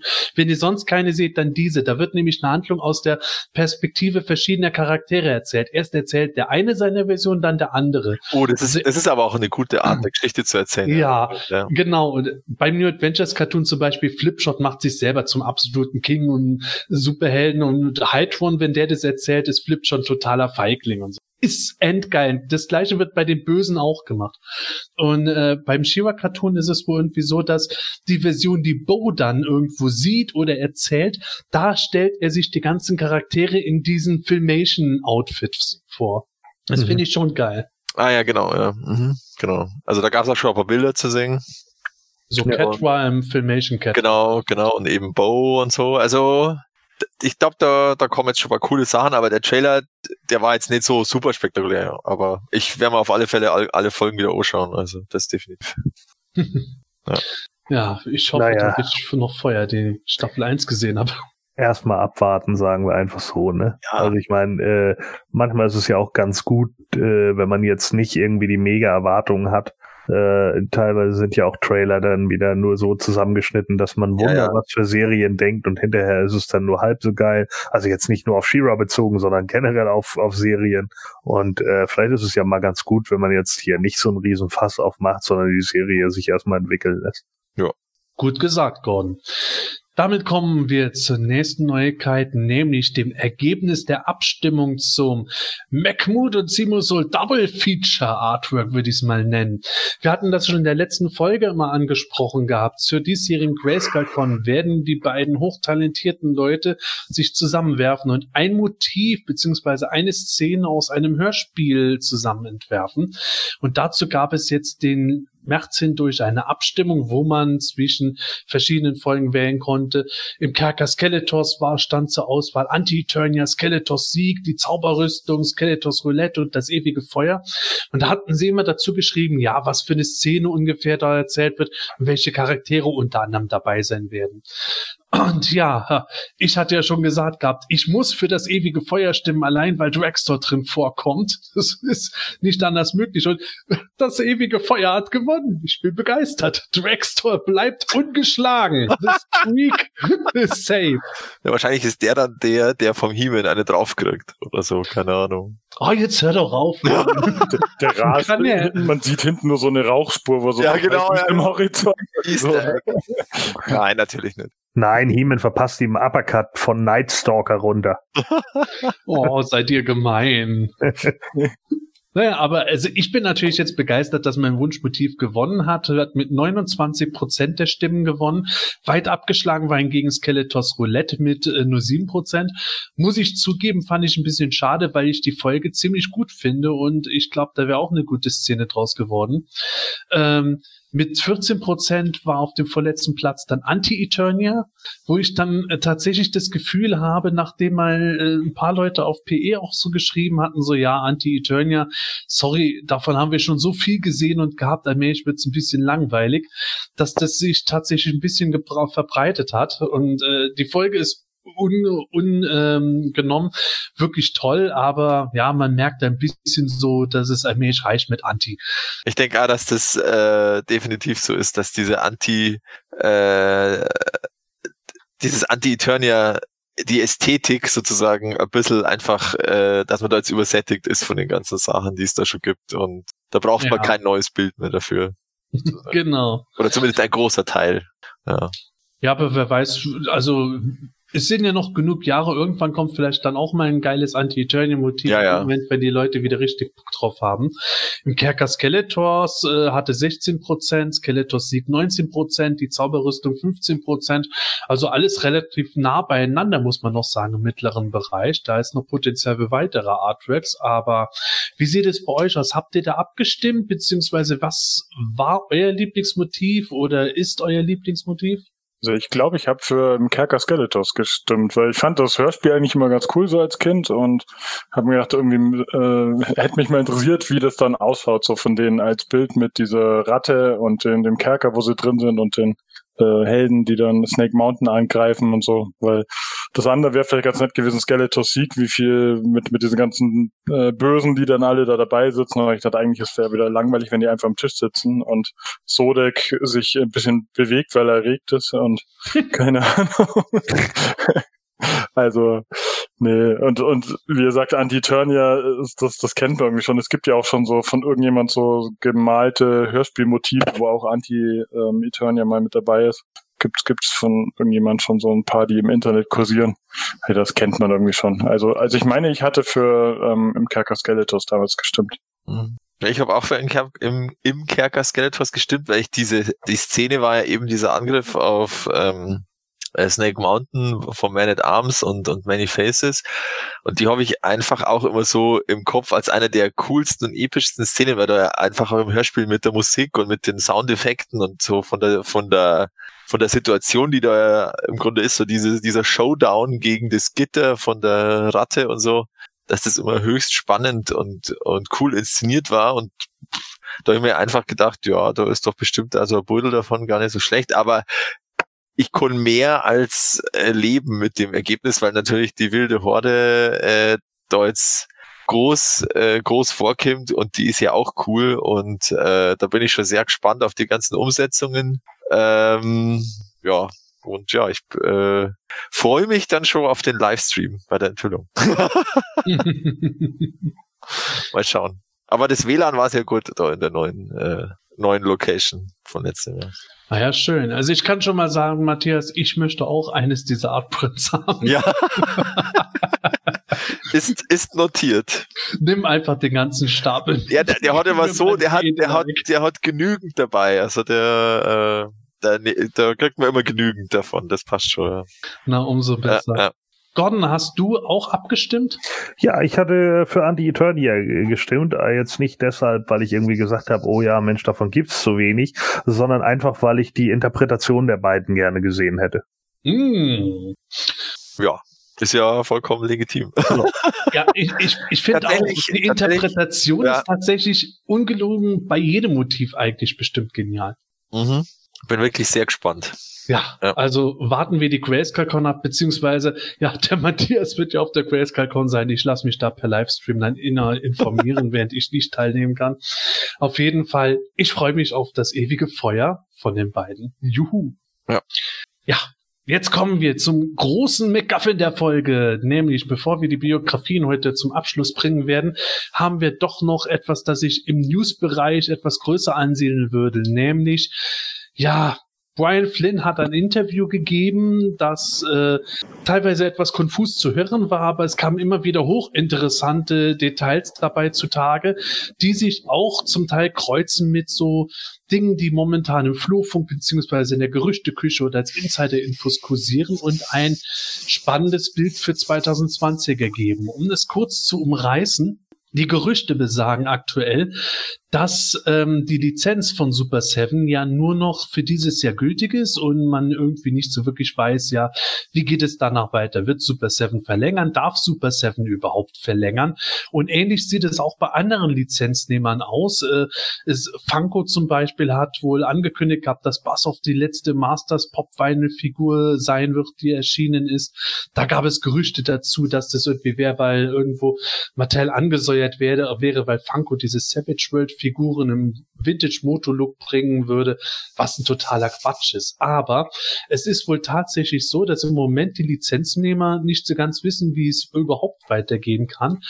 Denn laut Brian Flynn in diesem Interview ist es so, dass Mattel jetzt zielgerichtet auf den Kinofilm hinzusteuern möchte und im Zuge dessen zumindest ein Jahr lang kein Masters Merchandise irgendwo im Handel sehen möchte. Das basierend auf so einer Marketingstrategie, wir haben vor dem Podcast schon mal drüber geredet, der Matthias und ich, ich kenne das aus früheren Zeiten noch, wo dann immer gesagt wurde, ja, man lässt die Leute so ein bisschen so äh, aushungern, damit sie dann umso hungriger sich auf alles stürzen, das dann irgendwann erscheint. Und deswegen weiß Brian Flynn laut eigenen Aussagen irgendwo nicht so wirklich, wie es mit den Masters nächstes Jahr dann überhaupt weitergehen soll. Und da trifft auch wieder dieser Punkt zu, dass das wohl mit der Grund sein soll, warum wir in den letzten Wochen und Monaten so unglaublich viele Sachen auf einmal vorbestellen sollten und sollen. Ja, und deswegen ist es auch vielleicht im Zusammenhang damit, dass keine weiteren Filmfiguren geplant sind und so weiter und so fort. Ja, hm. damit geht es jetzt los. Oder Matthias, habe ich was vergessen? Na, du hast eigentlich nichts vergessen. Ähm,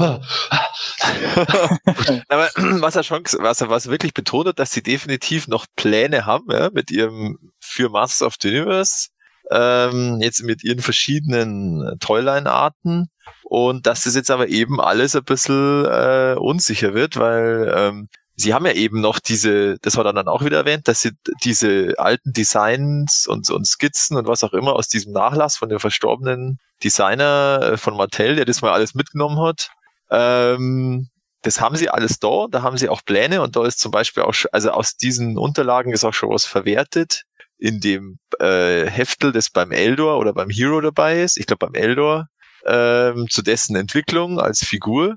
Und ähm, ja, und sie würden da auch gern was machen, aber dadurch, dass jetzt das alles so ein bisschen äh, unklar ist, wie es da weitergeht, ähm, ja, kann er einfach jetzt zum jetzigen Zeitpunkt nichts sagen.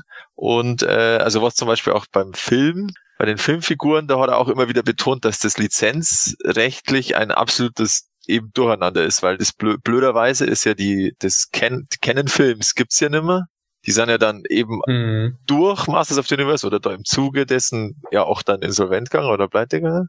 Und äh, dadurch haben sich da diese Rechte für die Designs oder für diese Optik und was auch immer dann total verteilt. Und da müssen sie eben einmal, ist es ein Riesen, also da weiß man dann teilweise gar nicht mehr, wen man jetzt überhaupt ansprechen muss. Und deswegen äh, ist jetzt eben auch diese eben eine Beschränkung jetzt erstmal auf die vier Figuren. Und äh, aber das Problem ist jetzt eben, ja, Mattel selber ist jetzt wohl eher zurückhaltend mit Lizenzgabe und ja, das, das spielt ja im Grunde ein, diese Unklarheit, wie es mit den Sideshows, Schrägstrich, Tweeterhead-Statuen weitergeht. Weil da ist ja auch immer nur die Aussage von Tweeterhead, ja, man soll einfach die Daumen drücken und abwarten. Seit einem Dreivierteljahr ungefähr, würde ich sagen, ist das die Aussage. Und das würde ich sagen, das passt da dazu, ja, dass da, dass es da keine zu, dass es da schlicht und ergreifend keine Freigabe, Freigabe gibt von Mattel. Und ähm, ja, ohne das geht's halt leider nicht, weil Mattel ja immer noch über ihre äh, zwischen Toy, was auch immer Lizenz drin hängt. Und äh, weil das, also das hat er auch nochmal gesagt, dass definitiv Masters, Masters of the Universe als Marke gehört Mattel nimmer, das gehört Universal. Also die hängen auch immer nur drin sozusagen, wenn du irgendwas mit Masters of the Universe machen willst, dann musst du mit Mattel und mit Universal verhandeln. Und ähm, ja, also es ist ein immer ziemlicher Aufwand und deswegen ja, muss man jetzt erst einmal abwarten. Aber es schaut so aus, als Mat also von der Warte aus gesehen, äh, also dass tatsächlich Mattel jetzt darauf irgendwie drängt, dass der Film passiert oder dass, dass da wirklich was vorangeht. Aber das Bittere daran ist natürlich, wenn das alles so zutrifft, äh, dass Mattel halt zugleich auch darauf drängt, dass wir dann im Grunde eine Durststrecke von zwölf Monaten haben, weil die irgendwie Angst haben, dass dann, ja. wenn jetzt irgendwo innerhalb von einem Jahr äh, sechs Moto Classics Figuren erscheinen, dass dann keiner mehr Filmfiguren kauft. Ja. Und wie wir alle, äh, vor allem, also das ist ja auch von der, sag jetzt mal, von der Auflage also wie viele Leute dann diese ähm, Figuren ja kaffern, das sind ja nicht so viele, ja. Und das fällt ja im Grunde dem normalen Menschen gar nicht auf, dass da irgendwelche Masters-Figuren im Umlauf sind. Und ja, also ich finde es ein bisschen übertrieben und ja, aber ich, es ist halt jetzt alles so ein bisschen Hörensagen und Gerüchteküche, aber es, ja, es Ja, es deckt sich leider mit so einfach Details, die ich auch gehört habe. Es Ja. würde ein stimmiges Gesamtbild ergeben, auch wenn ich natürlich das Gegenteil hoffe. Aber es ist tatsächlich so, dass schon seit et etlichen Wochen ich äh, schon mit Absicht darauf dränge, dass wir dieses Jahr noch irgendwie eine weitere Moto Classics Wave kriegen. Allein, dass wir, äh, bevor äh, möglicherweise tatsächlich das Ende stattfindet, ähm, da noch äh, einen guten Abschluss für die Toyline bekommen. Ja, aber vielleicht ist es auch die Hoffnung tatsächlich dabei, dass äh, Mattel sich überreden lässt, sowas wie die Super Seven Sachen weiterzuführen, weil das eben nur einen Nischenmarkt bedient. Aber man weiß es nicht. Gordon, wie siehst du das? Ja, ich hatte das jetzt ja schon ein paar Mal gesagt. Ähm, ich, ich bin jetzt nicht so traurig, wenn es irgendwie dann doch aufhört, weil ich mir einfach denke, so, ne, lieber Schrecken mit Ende als ein Ende ohne Schrecken oder wie. Äh, naja, also auf jeden Fall, äh, ähm, ja, keine Ahnung, also, also, ja, natürlich hätte ich auch gerne noch so die, die ein oder andere Figur, aber äh, für mich war das, äh, dieses ganze Ding bei Super Seven klang für mich von vornherein irgendwie wie wie so eine ja Nebennummer. Und äh, dann kam dies und das Ananas. Und dann saß man irgendwann da und dachte sich ja okay das wird alles irgendwie stiefmütterlich behandelt und äh, oder stiefkindmäßig behandelt irgendwie ist das merkwürdig jetzt verhärten sich da die Gerüchte äh, in die Richtung ja, äh, mich schockiert das jetzt nicht so, um ehrlich zu sein. Also äh, ich hatte da irgendwie schon mit gerechnet, dass irgendwann dann kommt, jo, äh, jetzt ist es hier halt vorbei. Ich meine, was wäre dann? Dann fallen die Lizenz wieder zurück zu Mattel und dann kann Mattel sich wieder überlegen, ob sie nochmal was Neues rausbringen. Ja, ob sie das dann machen, wage ich jetzt mal eher zu bezweifeln. Ja. Aber ganz ehrlich, dann ist es so. Dann ist Also, es so, ja, das stimmt. Ne, also ich finde einfach, äh, Mann, wir haben eine unfassbar umfangreiche Toyline bekommen. Klar ist es ärgerlich um ein paar Figuren, Lizor, Stackhorn, die Masken der Machtdämonen, ja, Prinz Darkon, da gibt's einige, die ich äh, noch gern gesehen hätte. Und ja, ich hätte auch die Kex Queen cool gefunden, aber wenn es nicht kommt, kommt es eben nicht mehr. Und dann ist das so. Und äh, also ich zumindest habe noch genügend andere Toylines, äh, wo ich noch was brauche und suche und auch weiter sammeln kann und da auch meine äh, Sammlerleidenschaft frönen kann. Von daher ist es für mich äh, ja auch nicht so ganz ein weinendes Auge, sondern eher so ein ja, ist jetzt auch gut Auge. Da kann man wenigstens Snake Mountain wieder rückfinanzieren. Ja, ja, also genau, es kommt ja erstens nur Snake, Snake Mountain und vielleicht äh, gehen sie ja jetzt ja echt ein bisschen die Strategie, dass sie sagen, okay, wir schauen jetzt, dass wir irgendwie dieses Jahr äh, so die Vorbestellungen eben noch starten. Dann zählt ja noch in diese, in, in die, in die 2019, 19er Lizenz, aber wir liefern heute dann, weil Snake Mountain wird ja auch nicht 2019 kommen. Das kommt also frühestens Ende 2020. Also würde ich jetzt mal schätzen. Wenn es überhaupt kommt. Wenn es überhaupt kommt, genau, das können wir ja dann nachher noch ansprechen. Ähm, äh, also die, wenn dann die Lizenz wirklich ausläuft, dann dürfen sie halt nichts mehr verkaufen, aber liefern müssen sie dann natürlich dann noch. Und ähm, deswegen, ja, wenn wenn es halt dann wirklich so ist, dann, dann schauen sie halt, dass sie ihre, ihre Vorbestellungen noch starten in dem Jahr und dann, wie, da, ganz ehrlich, wenn die heuer noch, also wir sagen es immer wieder, die Masken der Machtdämonen und vielleicht doch noch äh, den einen, noch ein Lissor oder so. Äh, vielleicht überraschen sie ja noch den einen oder anderen, trotz der Aussage, dass sie es erstmal nicht planen.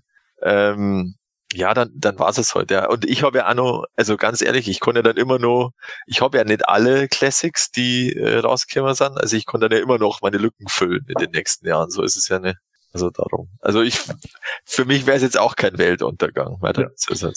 Aber ich glaube tatsächlich aber, dass es so ein paar gibt, die da schon in ein Loch fallen. Das haben wir schon nach dem Ende von Matty Collector gesehen gehabt, als Super Seven ein bisschen länger gebraucht hat, bis sie die ersten Figuren rausgebracht hat, wo da manche da schon ah, ziemlich runter, ziemlich runtergekippt sind. So irgendwie, ja, wie kann es sein? Und äh, die tolle Classics-Line ist zu Ende. Ja, also, Ja, Ja, manchmal halt schwer, das natürlich zu akzeptieren. willkommen in der Realität, Nerd. Ja. Man muss halt, genau, man muss halt auch sagen, dass wirklich Masters of the Universe, also jetzt auch jetzt Kinofilme außen vor gelassen, es ist halt einfach ein Nischenthema und darum Was? Was fällt dir ein? Ja, ich Ja. wundere mich immer, dass unser Podcast nicht so viele Aufrufe hat und dann muss ich mich immer daran erinnern, dass es ja ein Nischenthema ist. Stimmt. Ah, jetzt, wo du es sagst. Deswegen haben wir nicht diese eine Million Aufrufe, die die Fortnite-Kinder immer haben mit ihren Videos. Verdammt, scheiße. Machen wir in Zukunft Motu Fortnite. Ja, mal Fortnite. ja, genau. Aber tatsächlich frage ich mich dann, äh, wenn es mit dem Film losgeht und so, wir reden ja schon seit Jahren jetzt über die Geschichte mit dem Film, wenn er denn wirklich jemals kommen sollte. Wir reden im Konjunktiv. Und er würde uns sogar noch gefallen. Äh, wie, wie das damit mit Sammeln aussehen würde. Also ich, ich sperre mich ja zumindest nicht dagegen, dass ich irgendwie schöne Sammlerfiguren zum Kinofilm kaufen würde. Wenn ich aber allein bei den Transformers-Filmen oder den Batman-Film, als Mattel die Lizenz davon noch benutzt hat, ge- gesehen habe, was da rauskam, oh, da war so viel Schrott dabei und ich weiß nicht, ob ich irgendwie Bock drauf hätte, mir dann für 15 bis 20 Euro im Toys R Us dann eine äh, kleine Figur zu holen, die noch schlechter bemalt ist, als die Filmation-Spiel war.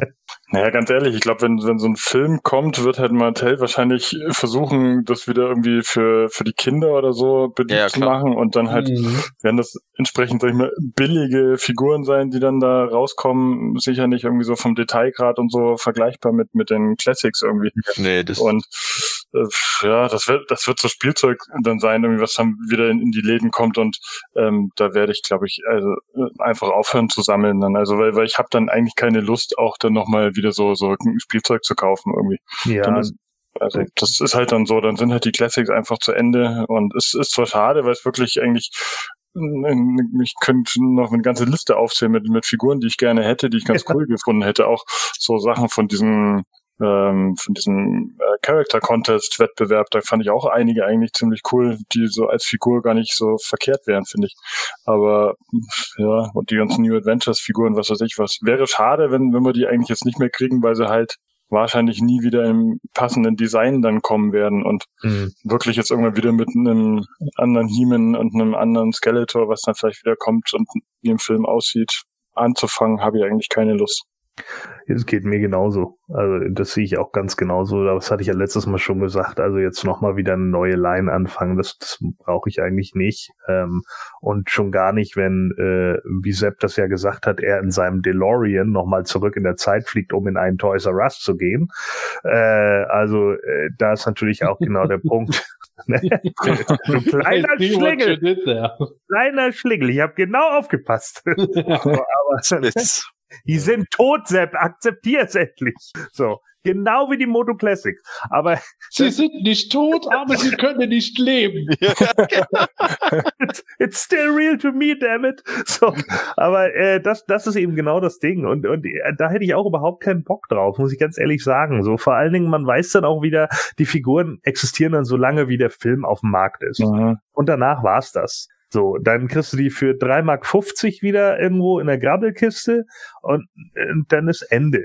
Dann kommen da die paar Figuren, die zum Film da waren, sind dann draußen und ja, und die sehen dann wahrscheinlich, wie du ja schon richtig sagst, irgendwie auch eher so bla aus und passt einem dann auch nicht und dann denkt man sich hinterher wieder, ja toll, jetzt habe ich irgendwie für jede da 12 oder 15 Euro hingelegt und hinterher kannst du sie auch selber dann nur für zwei Euro verscheuern oder sonst was, weil irgendwie will man sie dann selber auch nicht mehr haben, weil so geil war es dann doch nicht und bla und keine Ahnung. Aber darüber müssen wir uns gar keine Gedanken machen.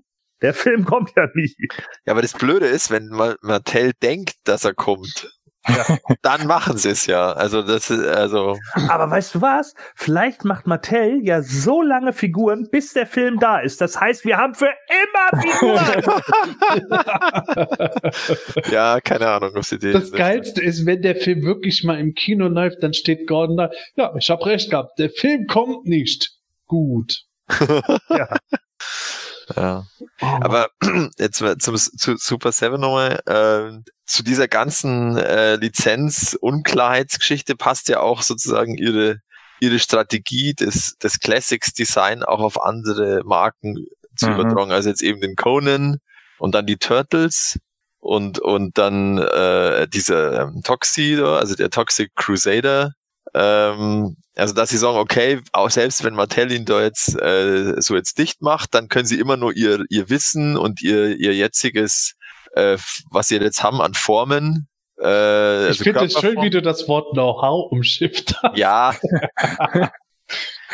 ja, schauen wir mal, wie es dann wieder die Figuren ausschauen. Aber, aber auf alle Fälle können sie das halt dann weiterführen. Und ähm, das war auch ganz interessant, weil das wurde ja auch angesprochen vor allem bei den Turtles, weil da wurde dann auch gesagt, ja, sie haben, eigentlich gibt's ja parallel die Nega-Turtles für Sammler, also die, ähm, die ja auch, äh, was ist das? Das ist ja auch so Six Scale, also diese, Ja. also die großen gibt's ja und, und dann die Six Scale. Und die sind ja immer, da haben sie ja dann die, die Zeichentrick, äh, Optik und, und Filmoptik und so. Und ich glaube, da hat er dann gesagt, ja, sie gehen auch so äh, ganz klar so diese ähm, Retro-Geschichte natürlich, aber sie haben sich irgendwie mit Necker geeinigt, dass sie sich doch nicht in die Quere kämmern von der vom Stil her. Also das hat er nicht genau.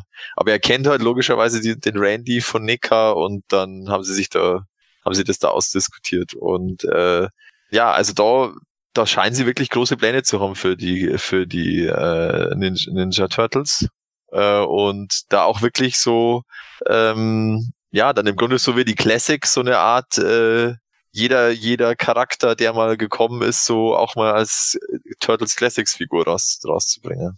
Also, mal schauen. Ja, hilft nur natürlich nichts, wenn man Masters-Fan ist. Wenn man Masters, ja, ja, aber trotzdem, das fand ich ganz interessant. Da, also eben, ich denke schon, dass das so ein bisschen in diesem, in diesem Kontext äh, ähm, auch passiert, dass ihnen natürlich klar, oder dass ihnen irgendwann äh, vielleicht auch, dass das schon länger ist, diese Diskussion mit Mattel.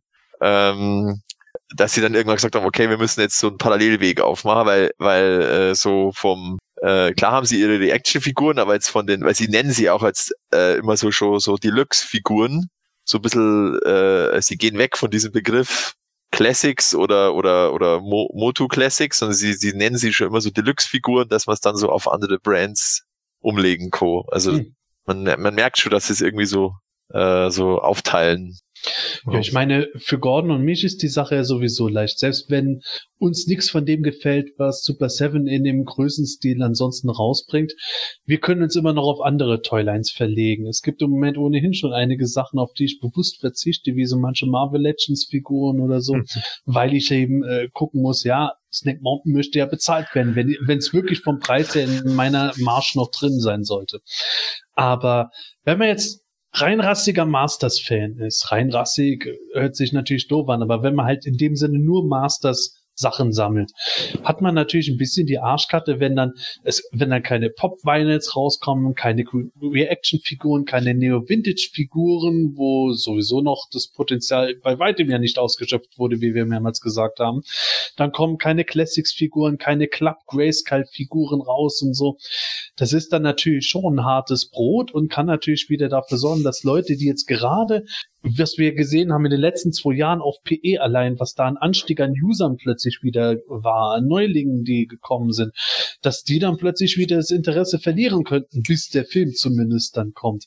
Das ist dann natürlich schon so eine Geschichte, wo ich denke, das könnte tatsächlich dann helfen, wenn Super Seven bis auf den letzten Drücker noch irgendwie versucht, was auszulutschen dieses Jahr an Vorbestellung und die Sachen dann erst nächstes Jahr ausgeliefert werden, wie Snake Mountain. Dass man so diese Brücke damit schlägt. Hm.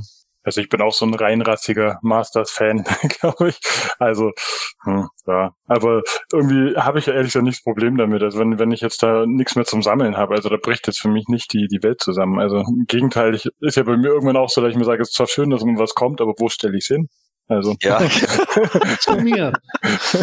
genau so Sebastian, der ist der, der, der ist irgendwann, das Fi- Figurenasyl. Ja, ja, irgendwann ist halt mal äh, die Wohnung voll und Ja. keine Ahnung, irgendwann ist man auch mal, jetzt Ja. 50 ist so das nächstgrößere, wo man drauf zugeht und irgendwann, ich weiß nicht, keine Ahnung, hört man dafür auch mal auf, Spielzeugfiguren zu sammeln. Ja und komm, das haben die Leute Sachen aber auch schon in den 20ern gesagt, wenn ich 30 bin, dann bin ich zu alt dafür. In den Ja. 30ern sagen sie, wenn ich 40 bin, bin ich zu alt dafür. Stefan, der Zug ist abgefahren. Du kannst das auch noch mit 70 sammeln. Da werden, da werden, da werden dich die jungen Leute genauso scheel begucken, wie wir heutzutage Briefmarkensammler begucken. Ja, das, ich, ich könnte es jetzt gar nicht sagen. Also keine Ahnung, vielleicht, vielleicht ist es wirklich so, dass man äh, so als, als 70-jähriger Opa da irgendwo sitzt und sich über seine He-Man-Figur in der Vitrine freut. Aber ähm, ich sag Ja, mal, dann wenn, gibt es Sammlerbörsen, wo wir Aber- für teures Ja, ja, Geld aber- ein aber- He-Man-Schild kaufen. klar, aber ich kriege jetzt keine, keine Lebenskrise, wenn es jetzt da plötzlich nichts mehr gibt. Also das ist, ich glaube, da, da kann ich auch ganz gut so weiterleben und vielleicht noch 40, 50 Jahre auch ganz gut ohne He-Man leben. Da fangen Sammler auf einmal an, Mensch, jetzt habe ich ja genug Geld, um mir ein Haus zu kaufen. Ja, Ja, sitze sie da vor der Vitrine. Ja, ja, das war noch Zeiten. Guckst du mir den alten Scheiß an, Opa? Ruhe, du Rotzlöffel. Sag mal, gibt's da gar keine Knöpfe oder so, die man Ja. drücken kann, dass irgendwas passiert? Ja, der leuchtet da. Ja, so ein Quatsch, das kann mein Handy auch. Ja. Ja, aber es ist, also, na klar, also überleben kann man das auf jeden Fall locker. Und ich bin mir auch sicher, dass selbst wenn jetzt da nichts mehr kommt und wir alle mit alle nichts mehr mit Moto Classics zu tun haben, ich meine, es gab eine Zeit vor Moto Classics, es gibt eine danach, dann haben wir mit Sicherheit im Podcast immer noch schöne, interessante Sachen zu erzählen. Spätestens wenn Gordon und ich dann anfangen, die ganze Zeit nur noch über andere Toilets zu erzählen, wird's dann interessant. Ja, genau, dann, dann können wir unsere ganzen äh, äh, Sonderfolgen machen zu anderen Toilets. Ja, genau. Bravestart schieben wir schon seit zwei Jahren, glaube ich. also, der, also der Redestoff wird irgendwo so schnell nicht ausgehen. Aber es ist natürlich schon eine extreme Zäsur, wenn jetzt Classics und so wirklich komplett beendet wird und wir auch keine PowerCon Exclusives oder so mehr haben sollten, die dann über die Durststrecke hinweg oder das Ganze noch ein bisschen so verlängern, weil äh, wir haben ja jetzt wirklich zehn Jahre lang das erlebt und das ist deutlich länger sogar als die Vintage Toyline damals existiert hat und so. Ja. Das ist ein hartes Brot dann auf die Weise. Insofern hoffe ich drauf, dass wir daneben andere Sachen bekommen werden. Aber da bin ich frohen Mutes, denn Classics ist aus meiner Sicht ja sowieso ein Auslaufmodell. Allein was die Charakterselektion betrifft, da haben wir schon oft genug drüber geredet. Es gibt immer weniger, über die man äh, sagen kann, die, die wollen wirklich so gut wie alle Sammler haben. Eine immer, eine immer kleinere Schicht sammelt immer obskurere Varianten. Die Formation-Figuren haben da noch ein bisschen mehr angedeutet. Aber was ist zum Beispiel, wenn jetzt wirklich ein Kinofilm kommt und im Zuge dessen lizenziert Mattel was, wodurch dann zum Beispiel so One-12-Figuren kommen mit Echtstoffklamotten und sowas, die wirklich gut aussehen in 7 Zoll. Die kosten zwar einen Tacken mehr, aber da haben wir auch schon drüber geredet. Wenn man dann sieht, was wir im Versand für die Classics bezahlen, ist da auch nicht mehr viel um. Da kann es dann auch wieder schöne Collectibles geben, an denen man jetzt vielleicht noch gar nicht denken mag, wie geil man die dann finden wird. Ja. Aber was ich noch äh, äh, sagen wollte zu dem Podcast, ähm, bei, bei Snake Mountain wurde auch nochmal klar gesagt, dass es ähm, Teil Vorbestellung, Zitat, Teil Kickstarter ist. Also ich glaube, er meint halt Crowdfunding oder Mindestbestellmenge. Also er meint halt, äh, es ist eigentlich logisch, dass bei, also der Brian Flynn, dass bei so einem hochpreisigen Artikel, sie müssen einfach eine be bestimmte Mindestbestellmenge erreichen, ähm, damit das irgendwie sich refinanziert. Und äh, aber es wurde natürlich nicht gesagt, welche Be- Mindestbestellmenge und wie, Hm. ob das dann da irgendwie äh, wieder wie, wie zu seligen Matty Collector Zeiten ein ein, Verka ein Abschluss äh, äh, Barometer gibt. Äh, wo dann alle hoffen, dass es jeden Tag hochgeht. Oder bangen, dass es hochgeht. je, nach, je nach Perspektive. Ähm, Und dann kommt am Schluss wieder, you fans are awesome, weil ihr Ja. es noch Ja. mit 37 Prozent mehr gemacht habt. Am letzten Tag. Ja. ja, Oh Gott, das Ja. waren noch Zeiten, liebe Hörer. Ja. Hört euch alte Podcast-Folgen an, wo wir über die Barometer geredet haben. Ist, ist die Ja. Sache wert. The Golden Age of Moto Classic. genau. Damals. Ja. ja. Aber er meinte, sie könnte echt nicht anders machen, weil so, so ein, wirklich so ein teures Playset sonst wirklich das Potenzial hätte, die Firma in Genau. Bankrott zu treiben, wenn sie es einfach so auf den Markt bringen würden, auf Teufel komm raus, wenn es nicht genug äh, Käufer gibt dafür und sie hinterher drauf sitzen bleiben. Ja, gut. Ja. Da müssen sie aber auch eben was entsprechendes liefern, muss ich ganz ehrlich sagen. Ich werde nicht irgendein flimsy Plastikzeug da kaufen äh, für äh, 800 Dollar plus Versand oder so. Ja. Vielleicht, vielleicht schielt ja dieser Kopf, der da drauf ist, so hübsch wie die Shira. Dass der auch so aufeinander stehende Augen. Boah, boah, das wäre boah, das wär so hart. Boah, das wäre so hart. Das Schlimmste ist, man kann es sich so gut vorstellen. So Scheiße. realistisch. Ah, ah, sehr gut. Oh, Wahnsinn. Ah Gott. Ja, also liebe Hörer, ihr seht, es bleibt zumindest spannend. Macht euch jetzt keinen großen Kopf, macht euch keine großen Sorgen. Das Leben geht weiter, egal wie es kommt. Und auch unser Podcast geht weiter. Zumindest für diese Folge, denn jetzt kommen wir tatsächlich zu einem hübschen kleinen Abschluss, in dem wir ein paar Moto Classics Biografien bringen. Liebe Hörer, Moto Classics Biografien haben wir lange im Podcast stiefmütterlich behandelt gehabt, beziehungsweise vernachlässigt, weil es immer so viel anderes zu erzählen gab. In den letzten Folgen haben wir nach Hörerwünschen wieder angefangen, Biografien zu bereden. Jetzt habe ich mal vier im Gepäck dabei. Die wir durchgehen werden. Teilweise sind sie von den Verpackungen, aber ich habe auch eine Biografie dabei, die von den Machern erst nachdem die Figur erschienen ist, rausgegeben wurde, beziehungsweise ah, ich erzähle dann später dazu, wenn wir dazu kommen, was es damit genau auf sich hat. Aber jetzt fangen wir erstmal an mit der Biografie zu Hawk. Ja, also, äh, Hawk, die heroische, gefiederte Kämpferin. Ernst und tapfer war Hawk die Schwester von Stratos und diente als seine Stellvertreterin. Wie andere Avionier konnte Hawk fliegen und besaß Flügel, die aus ihren Unterarmen herauswuchsen. Skeletor, der Avion als strategische Machtquelle erachtete, sandte Evelyn mit dem Befehl dorthin, sich als verletzte Avionierin zu tarnen. Als Hawk ihr zu helfen versuchte, hypnotisierte Evelyn die edle Kämpferin. Unter Evelyns Einfluss sabotierte Hawk die Verteidigung der Stadt und machte Stratos und seine Frau Delora für die Tat verantwortlich. Eine Katastrophe wurde gerade noch verhindert, als Hawk sich von Evelyns Zauber befreien konnte. Nach diesem Vorfall misstrauten viele ihr aber. Nach dem Tod von Stratos weigerte sich Avion Hawk als neue Anführerin zu benennen und wählte stattdessen General Tufos. Insgeheim war Tufos mit dem äh, fanatischen Orden von Damon im Bunde und plante ihnen Avions heiliges goldenes Ei als Tribut zu übergeben. Als Hawk seinen Plan aufdeckte, wurde Tufos verbannt und Hawk endlich dazu ernannt, Avion anzuführen.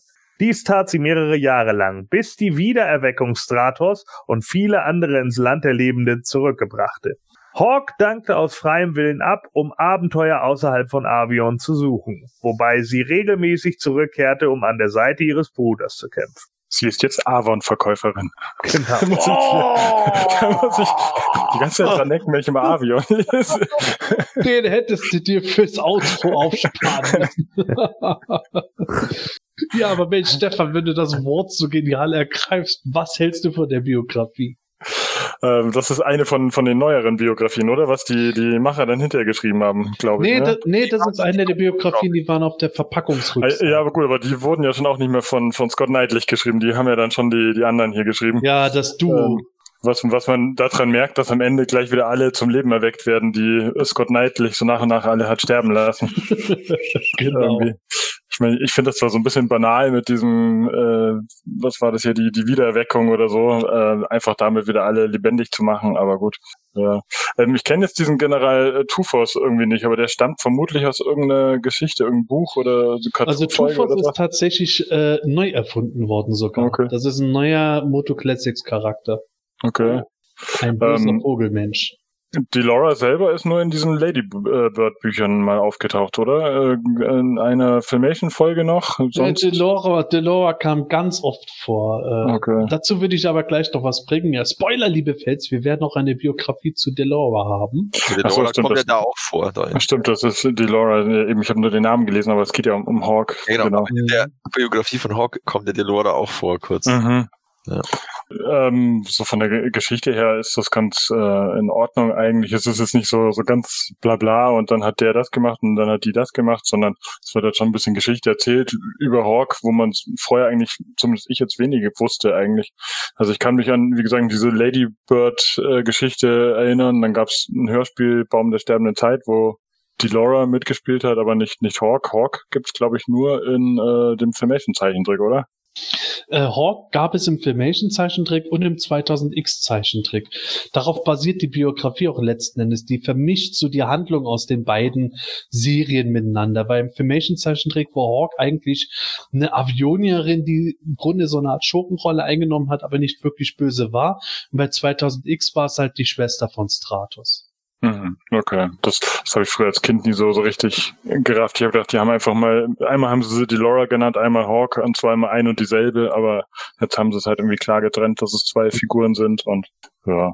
Also ich finde die Biografie jetzt nicht schlecht. Also das, das ist alles okay mit der Geschichte. Also besser wie so manche andere, die wir, die wir früher bekommen haben. Und ja, ein bisschen Hintergrundgeschichte zu der guten Frau. Ja, Hintergrundgeschichte finde ich auch eigentlich ganz gut. Äh, wie gesagt, die Handlung aus dem Filmation Cartoon, dem 2000X Cartoon wird hier ein bisschen miteinander verwoben. Ähm, aber ähm, vor allen Dingen finde ich dabei interessant, was Neues hinzugefügt wird. Also dieses, äh, diese Wiedererweckung, wodurch dann Stratos wieder da ist und so, da haben wir bei anderen Biografien schon erzählt, das ist irgendwo, es ist offenkundig so äh, das Mittel zum Zweck, um eben Scott Knightley wieder äh, gegenzuschreiben und äh, den alten Status quo wieder zurückzubringen. Aber mir gefällt es nicht ganz so gut. Was ich hingegen interessant finde, ist eben dieser Two-Force, dieser äh, Böse, der halt da ähm, äh, die, ja, wie soll man das sagen, die, die Anführerschaft über Avian kurzzeitig übernimmt, bevor er dann verbannt wird. Genauso wie, dass der mit dem Orden von Damon im Bunde ist. Ich glaube, das tatsächlich ist ein äh, Querverweis, den relativ wenige verstehen werden im deutschsprachigen Raum, denn Damon ist ein Magier gewesen, der in der allerersten Masters of the Universe Miniserie von DC Comics in den 80er Jahren auftrat. Und das hat in diesem Dreiteiler, der damals erschienen ist, seinen Anfang gehabt. Da äh, war da irgendwie so ein komischer, äh, schnabelköpfiger Dämon mit blauer Haut in der Rückblendenszene mal zu sehen, gegen den He-Man gekämpft hat und dabei einen guten Kumpel von sich kennengelernt hat. Und im Lauf der Miniserie tritt Damon dann aber in der Jetztzeit auf, sieht da aber einfach nur aus wie so ein muskulöser Typ mit einem weißen, äh, mit einem gelben zerfetzten Hemd und einem bösen Bart und langen Haaren, der irgendwo sich mit Skeletor anlegt. Also eigentlich ein total kruder Charakter, der der Miniserie nicht wirklich was verloren hatte. Ein paar Jahre später hätten sie stattdessen stattdessen Hordak benutzt, aber fand ich einen netten Querverweis. Und insgesamt ist die Biografie für mich eigentlich ganz, ganz okay. Das schafft es tatsächlich besser, als es Scott Knightley geschafft hat, irgendwo diese eigentlich total unterschiedlichen Canons miteinander zu vereinen. Oder widersprichst du mir, Gordon? Äh, nö, also grundlegend nicht. Äh, Damon, war das nicht der, äh, war das nicht ein Mensch in den Minicomics? Hatte der nicht so ein gelbes Hemd an. Ja, ja, das sage ich ja. Das ist das ja. krasse. Damon war, er war am Anfang, im ersten Bild war er irgendwie so, ein, so eine Art Dämon, aber dann so. später, als er in der Jetztzeit irgendwo zu sehen ist, da ist er ein normaler Mensch, als hätte der Zeichner sich mittendrin umentschieden. Ah, okay. Also an den Dämon erinnere ich mich irgendwie nicht mehr. Ich weiß nur, dass es den mal irgendwo im, äh, in so einer Nebenszene gegeben hat, wo er da mit Skeletor labert und da sah der eigentlich, da sah der aus wie so eine Lost World of the Warlord Figur, ja. Ne, die man so gut dazustellen konnte, so, ja, ja, der ist das, das passt schon. ja, ähm, ja, die Story hier ist eigentlich in Ordnung. Äh, ne, es ist ein bisschen viel hin und her, dass sie jetzt natürlich wieder die ist und dann sagen die ein Boo und dann sagen sie wieder Yay. Äh, für mich ist aber auch eigentlich das größte Manko dieses, ja, Stratos stirbt und wird dann aber wieder belebt. So, das ist ja immer so die die die Deus Ex für Comics, ne? Also das ist ja, ist ja jetzt nicht nur bei Masters so, sondern Marvel und DC machen das ja auch in regelmäßigen Abständen, alle Jahre wieder. Der eine stirbt und dann alle, oh mein Gott, er ist tot und dann drei Jahr später oder manchmal sogar nur wenige Monate später, ah, ich lebe wieder.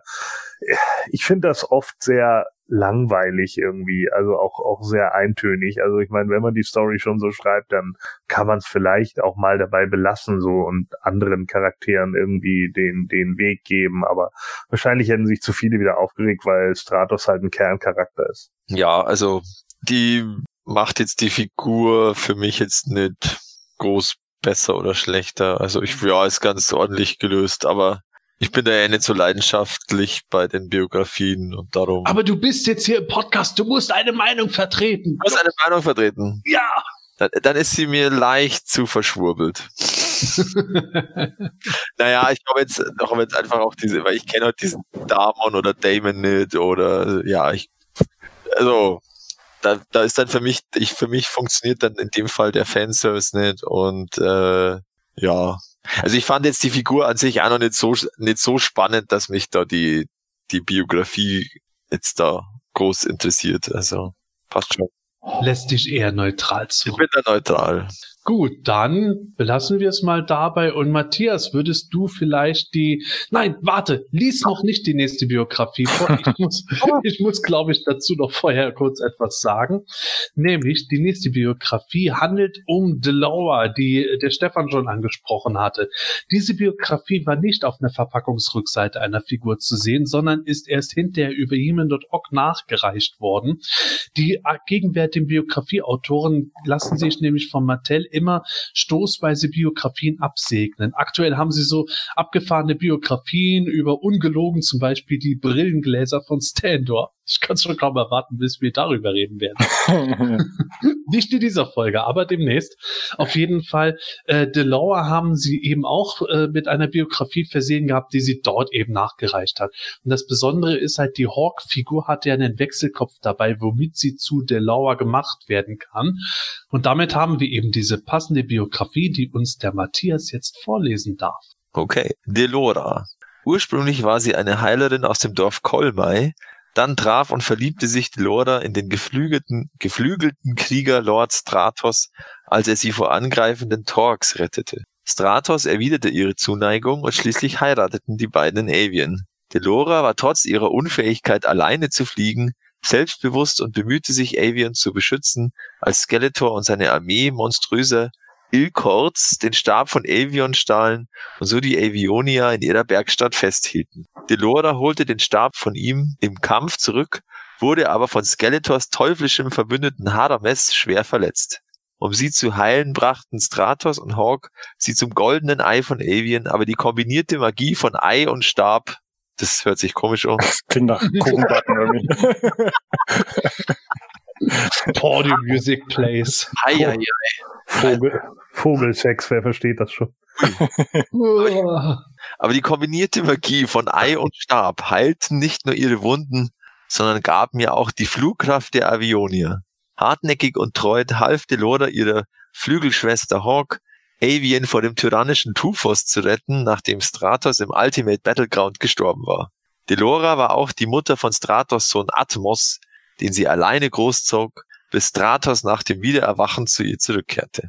Ja, Wahnsinn. Atmos. Äh, ich hab Asthma, übrigens. Kino Ich gibt's wundert, Dolby wie ich so schwer schnaufe. ich glaube, das ist ein böser Avionia, der Atma, der Asthma. Ast- Oder es ist Asthmos. die Schwester von Atmos. Ich kenne bloß Ambo, Amboss, der aus Otto der Film. Oder Otto der, Otto der neue Film war das, glaube ich. Genau. Äh, ja, ähm, nur, nur nebenbei, äh, bevor wir über die Biografie reden, Delore hat eine sehr bewegte Vergangenheit in den 80ern nämlich gehabt. Ich weiß noch, für die Grayscale-Con habe ich mal äh, einen Vortrag gemacht, wo äh, das äh, mit den Felslegen und mit äh, Delore und Hawk alles sehr abstrus war. Delore ist tatsächlich in dem Mini-Comic Siege of Avian vorgekommen. Da war sie ein Mensch, also eine Menschenfrau, die Stratos geheiratet hatte äh, in den Ladybird-Büchern, genau genommen in dem Buch äh, Schwingen des Unheils, kam Delauer auch vor als Stratos seine Frau, war da aber ein Vogelmensch mit blauen Flügeln. Von dem Design hätte ich übrigens sehr gerne eine Figur. Ja, in den Hörspielen hatte Stratos aber auch eine Frau und zwei Kinder und das war eben dann auch Delauer. Die war auch ein Mensch dort. Also ganz abstruse Sachen mit Delore wurde immer etwas Lustiges angefangen. Im 2000X Cartoon ist die überhaupt nicht aufgetreten, aber hier haben sie, haben wir sie eben wieder und hier eben auch wieder als die Ehefrau von Stratos. Ah ja, genau. Im Filmation Cartoon war sie auch als Vogelmensch noch dabei. Das war es jetzt aber wirklich. Ja, Stefan. Ja, es ist nur sehr verwirrend, wie du, wie du schon sagst, habe ich ja eben auch schon erwähnt, dass sie irgendwie immer, es wirkt immer so ein bisschen, als konnten sie sich nicht einigen, ob sie jetzt Hawk oder Delora heißt, ob seine Schwester ist oder, äh, oder, oder ähm, seine Frau irgendwie. Und ähm, naja, jetzt haben sie wohl scheinbar versucht, das so ein bisschen zu ordnen und eben zu trennen. Aber ich finde generell bei diesen neuen Biografien, die jetzt da zurzeit erscheinen, und da gehört die ja auch schon dazu, dass die da sehr viele Namen äh, reinwursteln. Also da wird so viel erwähnt, also in jedem Satz gefühlt kommt irgendwie eine neue Person drin vor, von der man noch nie was gehört hat oder die mal in irgendeinem Comic äh, vielleicht aufgetaucht ist, den kaum einer kennt. Ähm, das finde ich manchmal ein bisschen anstrengend zu lesen, weil du dann hinterher denkst, was? Äh, so, so, ich weiß noch, so ging es mir damals mit äh, Harry Potter am Anfang, mit diesen ganzen komplizierten Namen, damit Dumbledore und und für sich, wie sie alle hießen, äh, wer soll sich denn diese ganzen Namen merken? Ja. Und äh, ja, wohl Lord Voldemort und was ich, lauter so lange Namen und so ist es da bei diesen Biografien auch oft, dass, dass wirklich in jedem neuen Satz irgendein neues Ereignis äh, drin vorkommt.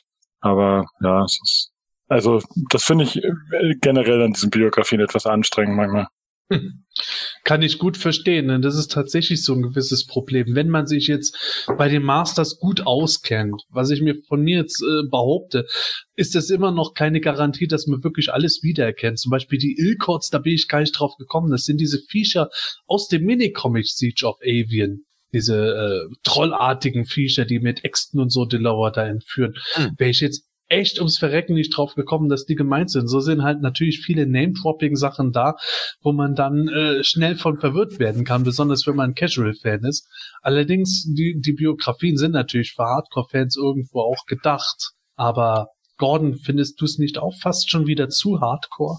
Ja, ich finde es ganz gut, dass sie hier den äh, das Crossover mit den Powerlords haben, weil sie ja von Talks angegriffen wird. Ne? Ach nee, der wurde ja mit K geschrieben. Naja. Ich. Äh, äh, naja, also ähm, äh, Talks waren das die, die in dieser Mollcrom äh, äh, Filmation-Version äh, Folge kam? Ich glaube aus dem Ladybird-Buch, oder? Die Sind Molchroms kamen, äh, glaube ich, in. Ah nee, die Talks kamen in Herrschaft des Monsters. Wo der Haramesh auch irgendwo dabei war, glaube Ja, aber ist es nicht in diesem, die, die Schwingen des Unheils, sind da nicht auch eben diese, diese komischen, äh, koboldartigen Viecher, die so ähnlich ausschauen, sind das nicht auch Talks, die sie da entführen oder so? Hm, Nee, das, sind- das sind diese, im Englischen sind es Rivern, diese Drachenechsen. Mhm. Die entführen ja äh, Delaware da. Okay, Ja. ja. Das ist schon lange her, als ich das angeschaut Ja, habe. aber genau da, genau da sehen wir es ja.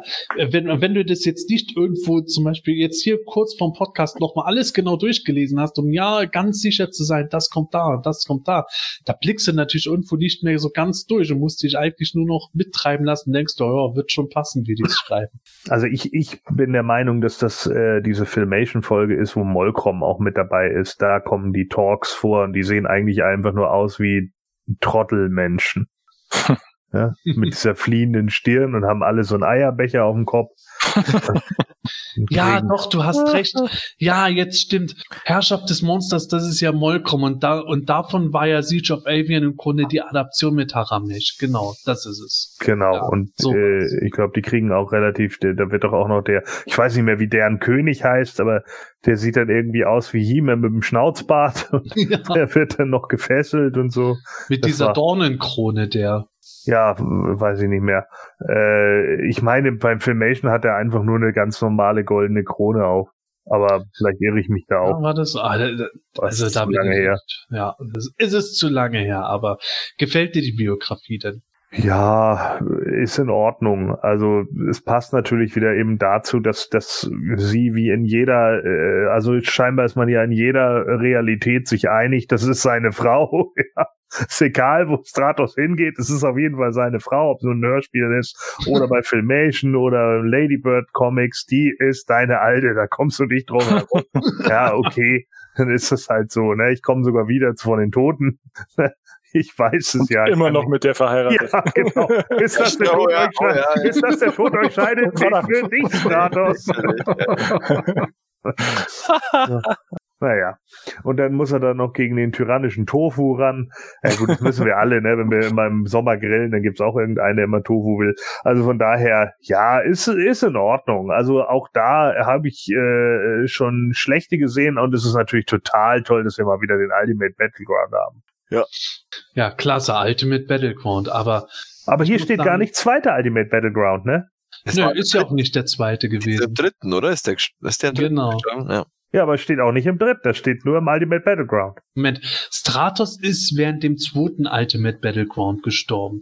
Und äh, der so. dritte Ultimate Battleground war der, wo Hero Ah. dann äh, mit Orkos Hilfe äh, Gorbo platt gemacht hat. ja, und da im dritten wurden doch dann ah, die alle wieder wiederbelebt, aber die sind dann auch wieder gestorben, oder? Ja, im Die dritten irgendwo Hero so ein Zauber gewirkt, äh, womit äh, er dann irgendwie äh, quasi so He-Man im besten Alter Skeletor, Ah, genau. nee, Skeletor hat dann Gorbo beschworen, wo die sich dann im besten Alter alle miteinander geprügelt haben, danach wieder verschwunden sind. Hm. Das war so Ultimate Fanfiction von Scott Knight. Ja, aber Okay. es wundert mich, dass noch keiner von euch was zu dem Sohn von Stratos gesagt hat. Atmos. Doch, ich habe doch gesagt, ich kenne nur Amboss. Ja, Aus aber, Otto. aber- Nein, ja, also nee, Amboss, den- aber der Name selber, Atmos. Ja, weil sie ja alle mit Nach und so. ja, heißen ja alle mit Nachnamen Fähre. Delora Fähre. Stratosphäre. Ja, dann ist die Tochter von Stratos eindeutig Chemis. Ja. Stimmt, aha, wir sind zu kreativ. Oder Ja. Auto. Oh mein Gott. Ah, Oh. Oh, ja, ähm, ja, also die Biografie ist, glaube ich, wirklich eher für Hardcore-Fans geeignet. Ich finde die ganz gut geschrieben, aber ihr merkt es, liebe Hörer, so wie wir hier gerade reden. Also, wenn wir schon verwirrt sind, was will dann ein Casual-Fan irgendwo sagen? Aber Hauptsache, wir haben jetzt Ambos, äh, Atmos da. Danke, Matthias, dafür. Das kriege ich jetzt nicht mehr aus dem Kopf. Stefan, traust du dich an die nächste Biografie An die von dem guten Loder. Oder wenn- Luda? Vom Luder. Also, Loder, böser Meister himmlischer Magie. Stand das da wirklich? Böser Ja, Meister das ist himmlischer Magie? Evil Master of Celestial Magic. Okay, das klingt ein bisschen komisch als deutsche Übersetzung. Ja, es ist tatsächlich Ich wohl musste so. so ein bisschen an Aloysius denken, irgendwie, keine Ahnung.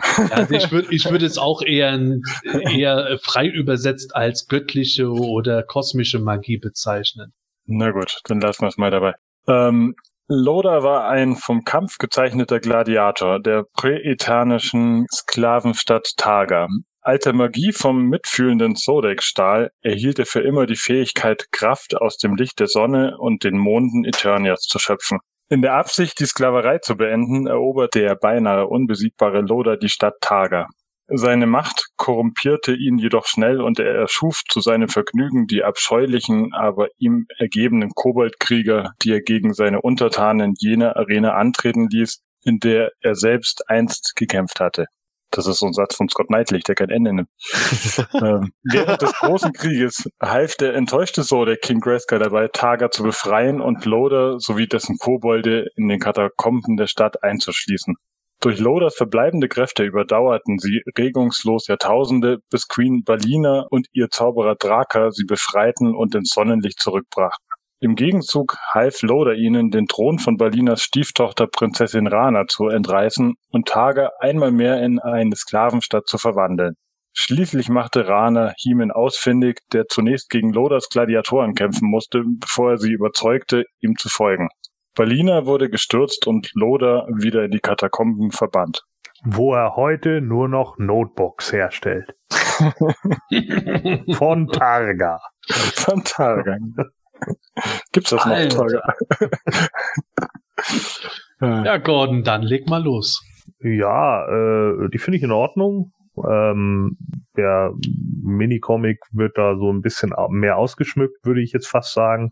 Ähm, passt aber eigentlich ganz gut. Klar, auch hier haben wir wieder das Problem, dass man natürlich 25.000 Namen wieder hat und dann sich erstmal wieder denken muss, okay, wer war jetzt Targa? Ach, Targa war die Stadt und Balina ist keine Hautcreme, sondern das ist die Königin und ja, keine Ahnung. Ähm, ja, Der war Rama. Rana. das, das war Es lebe das Frühstück. Kennst du vielleicht noch Rana? So, naja, so und ja, ist ein bisschen hin und her. Ne? Erst Sklavenstadt, dann wieder nicht mehr Sklavenstadt, dann doch wieder Sklavenstadt und am Schluss dann halt nicht mehr. Ja gut, dann ist es eben so, ähm, He-Man hat's gerichtet und ja, eine ordentliche Nebenstory irgendwie. Ich find's auch mal ganz gut, dass hier jetzt nicht wieder irgendwie so eine Nummer kommt von eigentlich war Loda ein geheimer Agent von Skeletor, der früher ein Agent von Hordak war und davor von King ist. So, also das ist eigentlich schon mal ganz cool, dass sie das alles mal so ein bisschen äh, außen vor gelassen haben und auch nicht alles miteinander verknüpfen müssen. Das passt schon so als Nebenstory. Okay, ja. Gut umschrieben. Warum eigentlich ähm, Meister himmlischer Magie? Weil ich meine, der hat doch eigentlich nie groß gezaubert, oder? Der war doch mehr wirklich so der, der Sklaventreiber mit, mit Ketten und Leute foltern oder bekämpfen, oder? Ja, aber er hat ja schon. Aber er hat ja das die Kraft de, der Sonne und Ja. des Mondes so. Ja, und das ja. ist ja das sind ja die Himmelskörper. Und die zieht daraus zieht er das ja. Da zieht er ja seine Energie raus. Deswegen muss der nie schlafen. Der braucht kein Flying Horse. Der braucht kein Red Bull. Der ist immer wach. Okay. ich bin Also- Loda mein Pimmel ist lodernd und wabernd Welcome bei Tag PG-13. und bei Nacht. Äh, Ja, also tatsächlich stammt das mit dem Mond und der Sonne und äh, mit äh, der Magie aus dem Minicomic. Also okay. Loda hat da nicht viel gezaubert, aber er hat eben Strahlen aus seinen Händen geschossen Ah, ja, ja. und, war, und, das muss man sich ja auch mal auf der Zunge zergehen lassen. Den Minicomic fand ich ja vom Grundplot her nicht so super spannend, aber der Kampf zwischen Loda und He-Man war endgeil, weil die sich ebenbürtig erschienen und sich gegenseitig wirklich die Fresse poliert haben. Und das ist halt schon was, das damit irgendwo zum Tragen kommen sollte. Plus eben der Umstand, Loda sollte ja ursprünglich gar nicht existieren als Charakter, sondern der Minicomic sollte ja Zodek als Bösewicht haben. Und nur durch einen Irrtum, weil der Zeichner gar nichts von der Zodek-Figur wusste, hat er gedacht, ah ja, er muss jetzt einen neuen Charakter kreieren. Und dann hat eben dann äh, der ähm, der äh, Redakteur hat gesagt, ja gut, dann äh, werden wir Sodek einfach in Lowdar umbenennen, dann passt es wieder, muss auch nicht alles neu gezeichnet werden. Und damit ist der Charakter erschaffen worden. Das ist halt alles eine Referenz daran, dass Sodek da mit verknüpft wird mit dem Charakter, weil der eigentlich ursprünglich hatte Sodek sein sollen. Hm, Queen Balina und, und diese Draka sind dann aber wieder dieses ähm, Zigeunerpärchen aus dem Filmation-Cartoon. nicht, nicht unbedingt Zigeunerpärchen, das ist halt, also ähm, es gibt die Zeichentrickfolge Geschichte zweier Städte. Und auf der basiert der Minicomic Slave City. Ist nur halt wie viele andere Minicomics einfach ein bisschen simpler geschrieben worden. Und in äh, der Zeichentrickfolge Geschichte zweier Städte war halt die Ironie dabei, dass dort eben äh, afroamerikanisch aussehende Charaktere die Bösewichte und die Sklavenhalter waren. Also es war schon bewusst irgendwo so das Umgekehrte zu dem, wie es mal, wie man es eigentlich aus mhm. unserer Welt gekannt hat.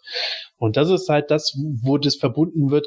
Die Handlung vom Zeichentrick und vom Minicomic wird hier zusammengeschlossen, indem gesagt wird, ja, Loda hat mit den beiden zusammengearbeitet. Die heißen jetzt Sinti und Roma-Pärchen, Stefan. Ich weiß, aber das ist so kompliziert auszusprechen. Vielleicht heißen die auch beide jetzt auch so. Die heißen jetzt nicht mehr Berliner und Draka, Queen, sondern Queen Sinti und Zauberer Roma. Prinzessin Rona. Ja, wir haben Roma. Und aus dem Roma wurde dann Rana. Genau. So, so schließt sich der Kreis. Und Loda ist ihr Zigeunerjunge oder was? Ja, Ei, ei, ei, ei. Und singt immer lustig ist das Zigeunerleben. Gott, jetzt bin ich hier total raus. Also, um es kurz zu fassen, ich finde die Biografie in Ordnung. Matthias. Ja, ich finde sie in Ordnung. Und äh, ja, diese Anspielung auf den Sodaktor als äh, ja eigentlichen Loda habe ich auch, äh, finde ich auch in Ordnung. Und ähm, ja, wie gesagt, also die erweitert die Minicomic-Geschichte. Also kann man, ist eben auch nicht, wie der Gordon gesagt hat, ist jetzt nicht super verschwurbelt, dass der da jetzt einen wahnsinnigen anderen Hintergrund kriegt, der Loda, sondern er ist halt einfach das, was er ist und äh, am Ende hat er dann das Pech und ist dann wirklich äh, erst einmal verbannt in die Katakomben und ähm, macht sich nicht auf auf irgendein anderes Abenteuer. Ja, also da und er, er hat ja keine andere Aufgabe quasi. Also, ja, ist vollkommen in Ordnung. Ist dann praktisch beendet ja die Geschichte dann sozusagen. Was mich auch schon wieder wundert, weil normalerweise endet ja nie eine Geschichte.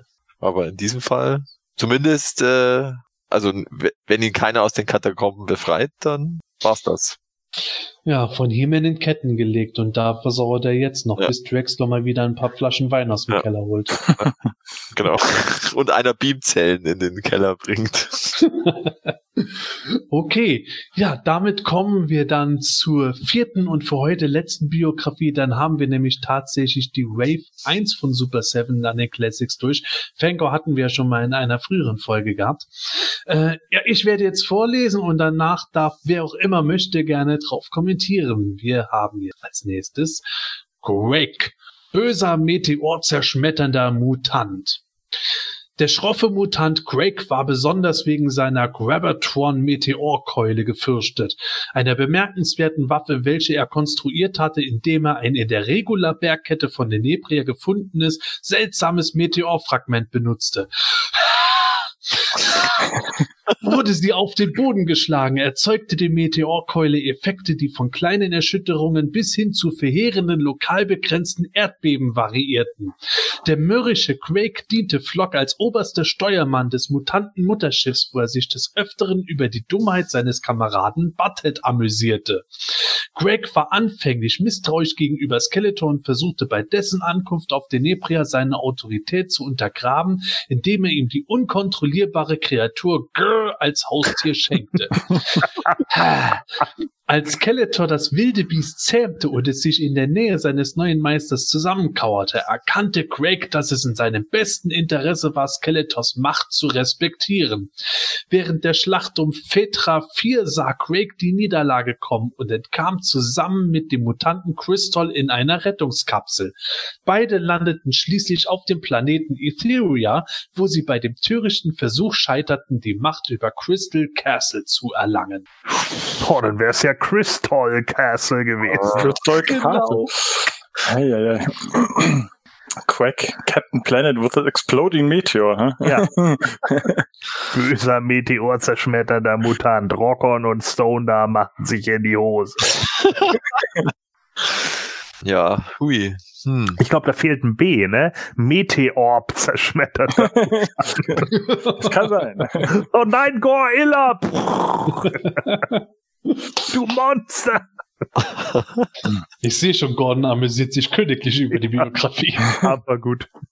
Ja, es ist viel aus dem Zeichentrick, oder? Also dieser Grabbertron, das, das sagt mir irgendwie was, das kam in, meinem, in, in dem New Adventures Cartoon vor. Ich weiß zwar nicht mehr genau, was es war, aber irgendwie äh, tauchte das da auf, oder?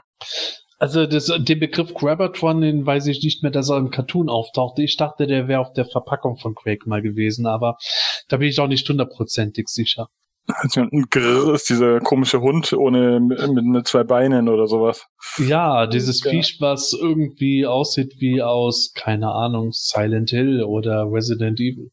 Ja, also die Biografie erzählt ähm, ja relativ die die ähm, Story von dem Cartoon nach, finde ich. Also ich habe jetzt diese Biografie von der ursprünglichen Verpackung nicht mehr im Kopf, was da genau drin stand, weil da ist ja auch oft einiges dann drin verwurstelt, aber zumindest so was, was mir in Erinnerung geblieben ist so aus der Kindheit, ist so äh, aus diesem Zeichentrick, was da viel erwähnt wird, außer jetzt diese Tatsache, dass die am Ende dann ähm, nach äh, Etheria reisen und da plötzlich auftauchen.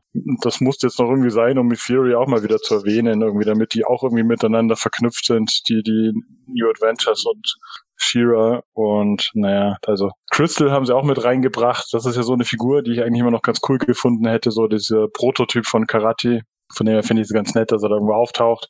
Aber hat, hatte irgendwie scheinbar nicht so die, die Wahnsinnsgeschichte, außer dass er mm, mit dem Stein Erdbeben machen kann und halt ähm, Flocks, ähm, Mutanten, Mutterschiff, Kommandeur ist oder Steuermann.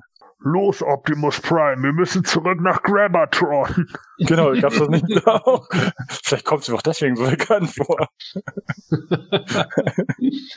Na, also eine Transformers-Referenz ist es zumindest nicht, soweit ich weiß, aber Ach, Ich Megatron, Grabbertron, ist doch alles das gleiche. ja, eben. genau, wie. Disney's Tron. Ja, also ich muss aber sagen, ich finde es generell unabhängig vom Namen einfach geil, dass die Biografie mal tatsächlich auf ein Action-Feature beziehungsweise eine besondere Eigenschaft von dem Charakter eingeht, was gerade bei Princess of Power und New Adventures Charakteren relativ selten gemacht wurde, wie ich es empfunden. Das finde ich eine ganz coole Sache. Aber äh, du hast recht, Stefan, da, da wird viel aus dem Cartoon herausgezogen. Und auch wenn es irgendwo in der Biografie ein bisschen seltsam klingt, irgendwo, dass Skeletor dann irgendwo diese Kreatur sich äh, untertan macht und Craig dann davon zurückschreckt. Es war eine ganz nette Szene in dem Cartoon selber, wo das wirklich geschehen ist, als Skeletor das Viech als äh, Geschenk überreicht wurde und das Viech war irgendwie einfach saugefährlich äh, und schien ihn beißen zu müssen wie so ein tollwütiger Köter nur bei Skeletor kuscht es zusammen. Also es war eine nette äh, Geschichte, weswegen ich das ganz gut finde. Und ich muss natürlich auch sagen, also klar, Crystal und Crystal Castle ist mit Sicherheit kein Zufall. Aber äh, ich finde es trotzdem immer noch komisch, dass die als erstes Ethereum ansteuern. Aber egal, Crystal wird erwähnt, finde ich endgeil. Das ist ja die ursprüngliche Version gewesen, die auch in den Harper Comics vorkam, aus der letzten Endes aber Karate entstanden ist mit einem starken Umdesign. Die Rüstung sah dem Ganzen aber noch ähnlich. Und Crystal ist tatsächlich einer der New Adventures Charaktere, von denen ich schon vor Jahren gesagt habe, der kommt wahrscheinlich nie, aber ich hätte ihn so gerne. Insofern bin ich ganz zufrieden mit der Biografie. Ja, mit dem Grrr, da hätte man dann eine locker eine äh, Skeletor-Variante rausbringen können, den Grrr Blaster Skeletor, oder? Wenn, Scheiße, ich würde es kaufen. den Grrr Blaster Skeletor. Ja. ja. Ja, sehr gut.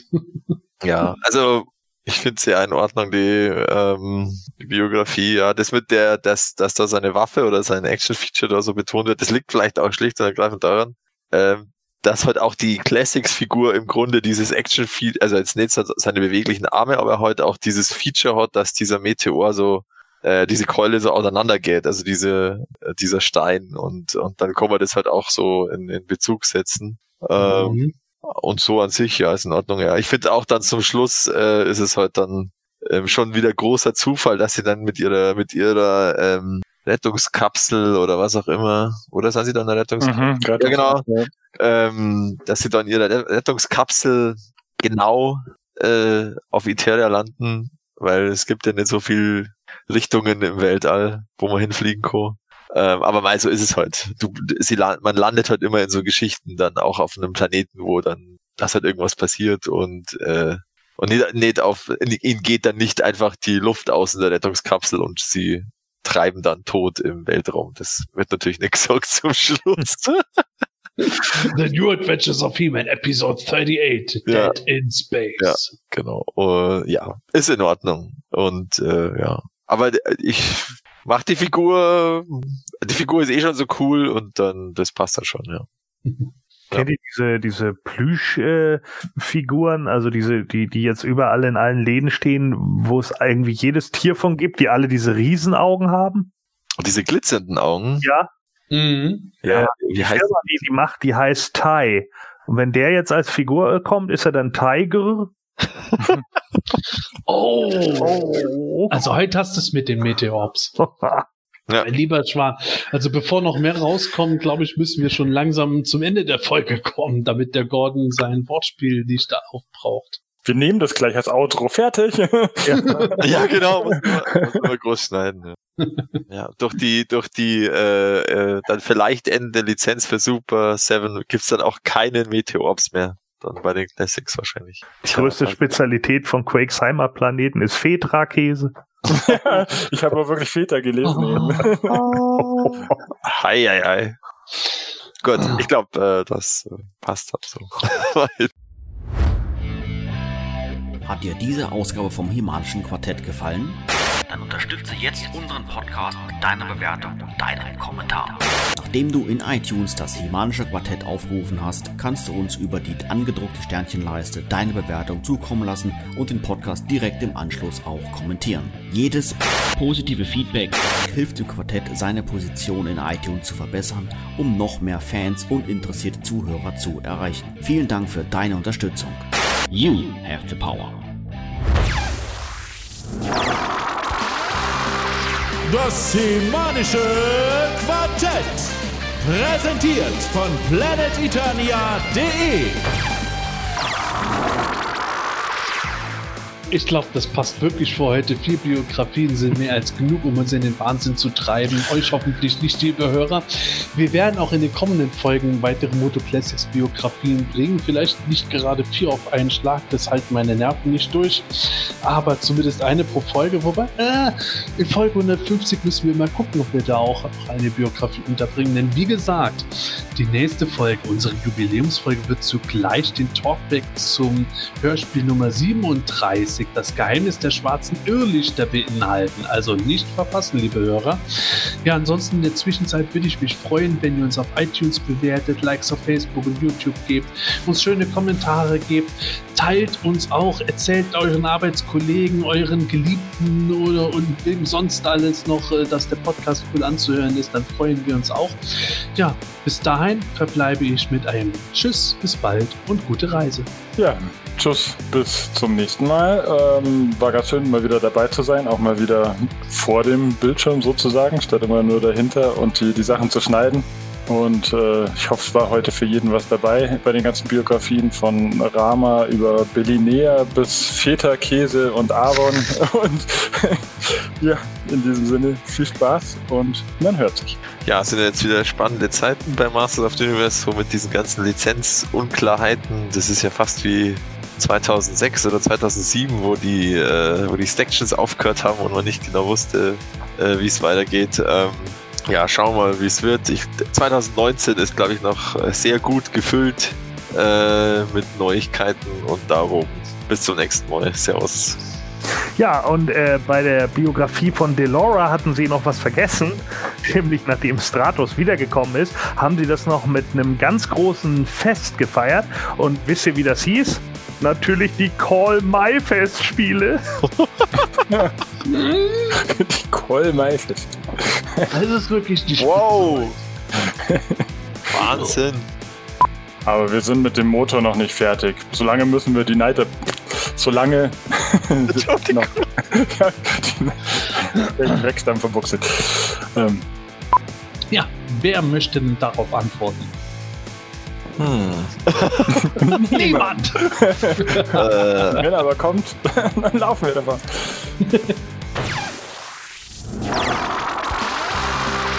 Das semanische Quartett. Präsentiert von planeteternia.de.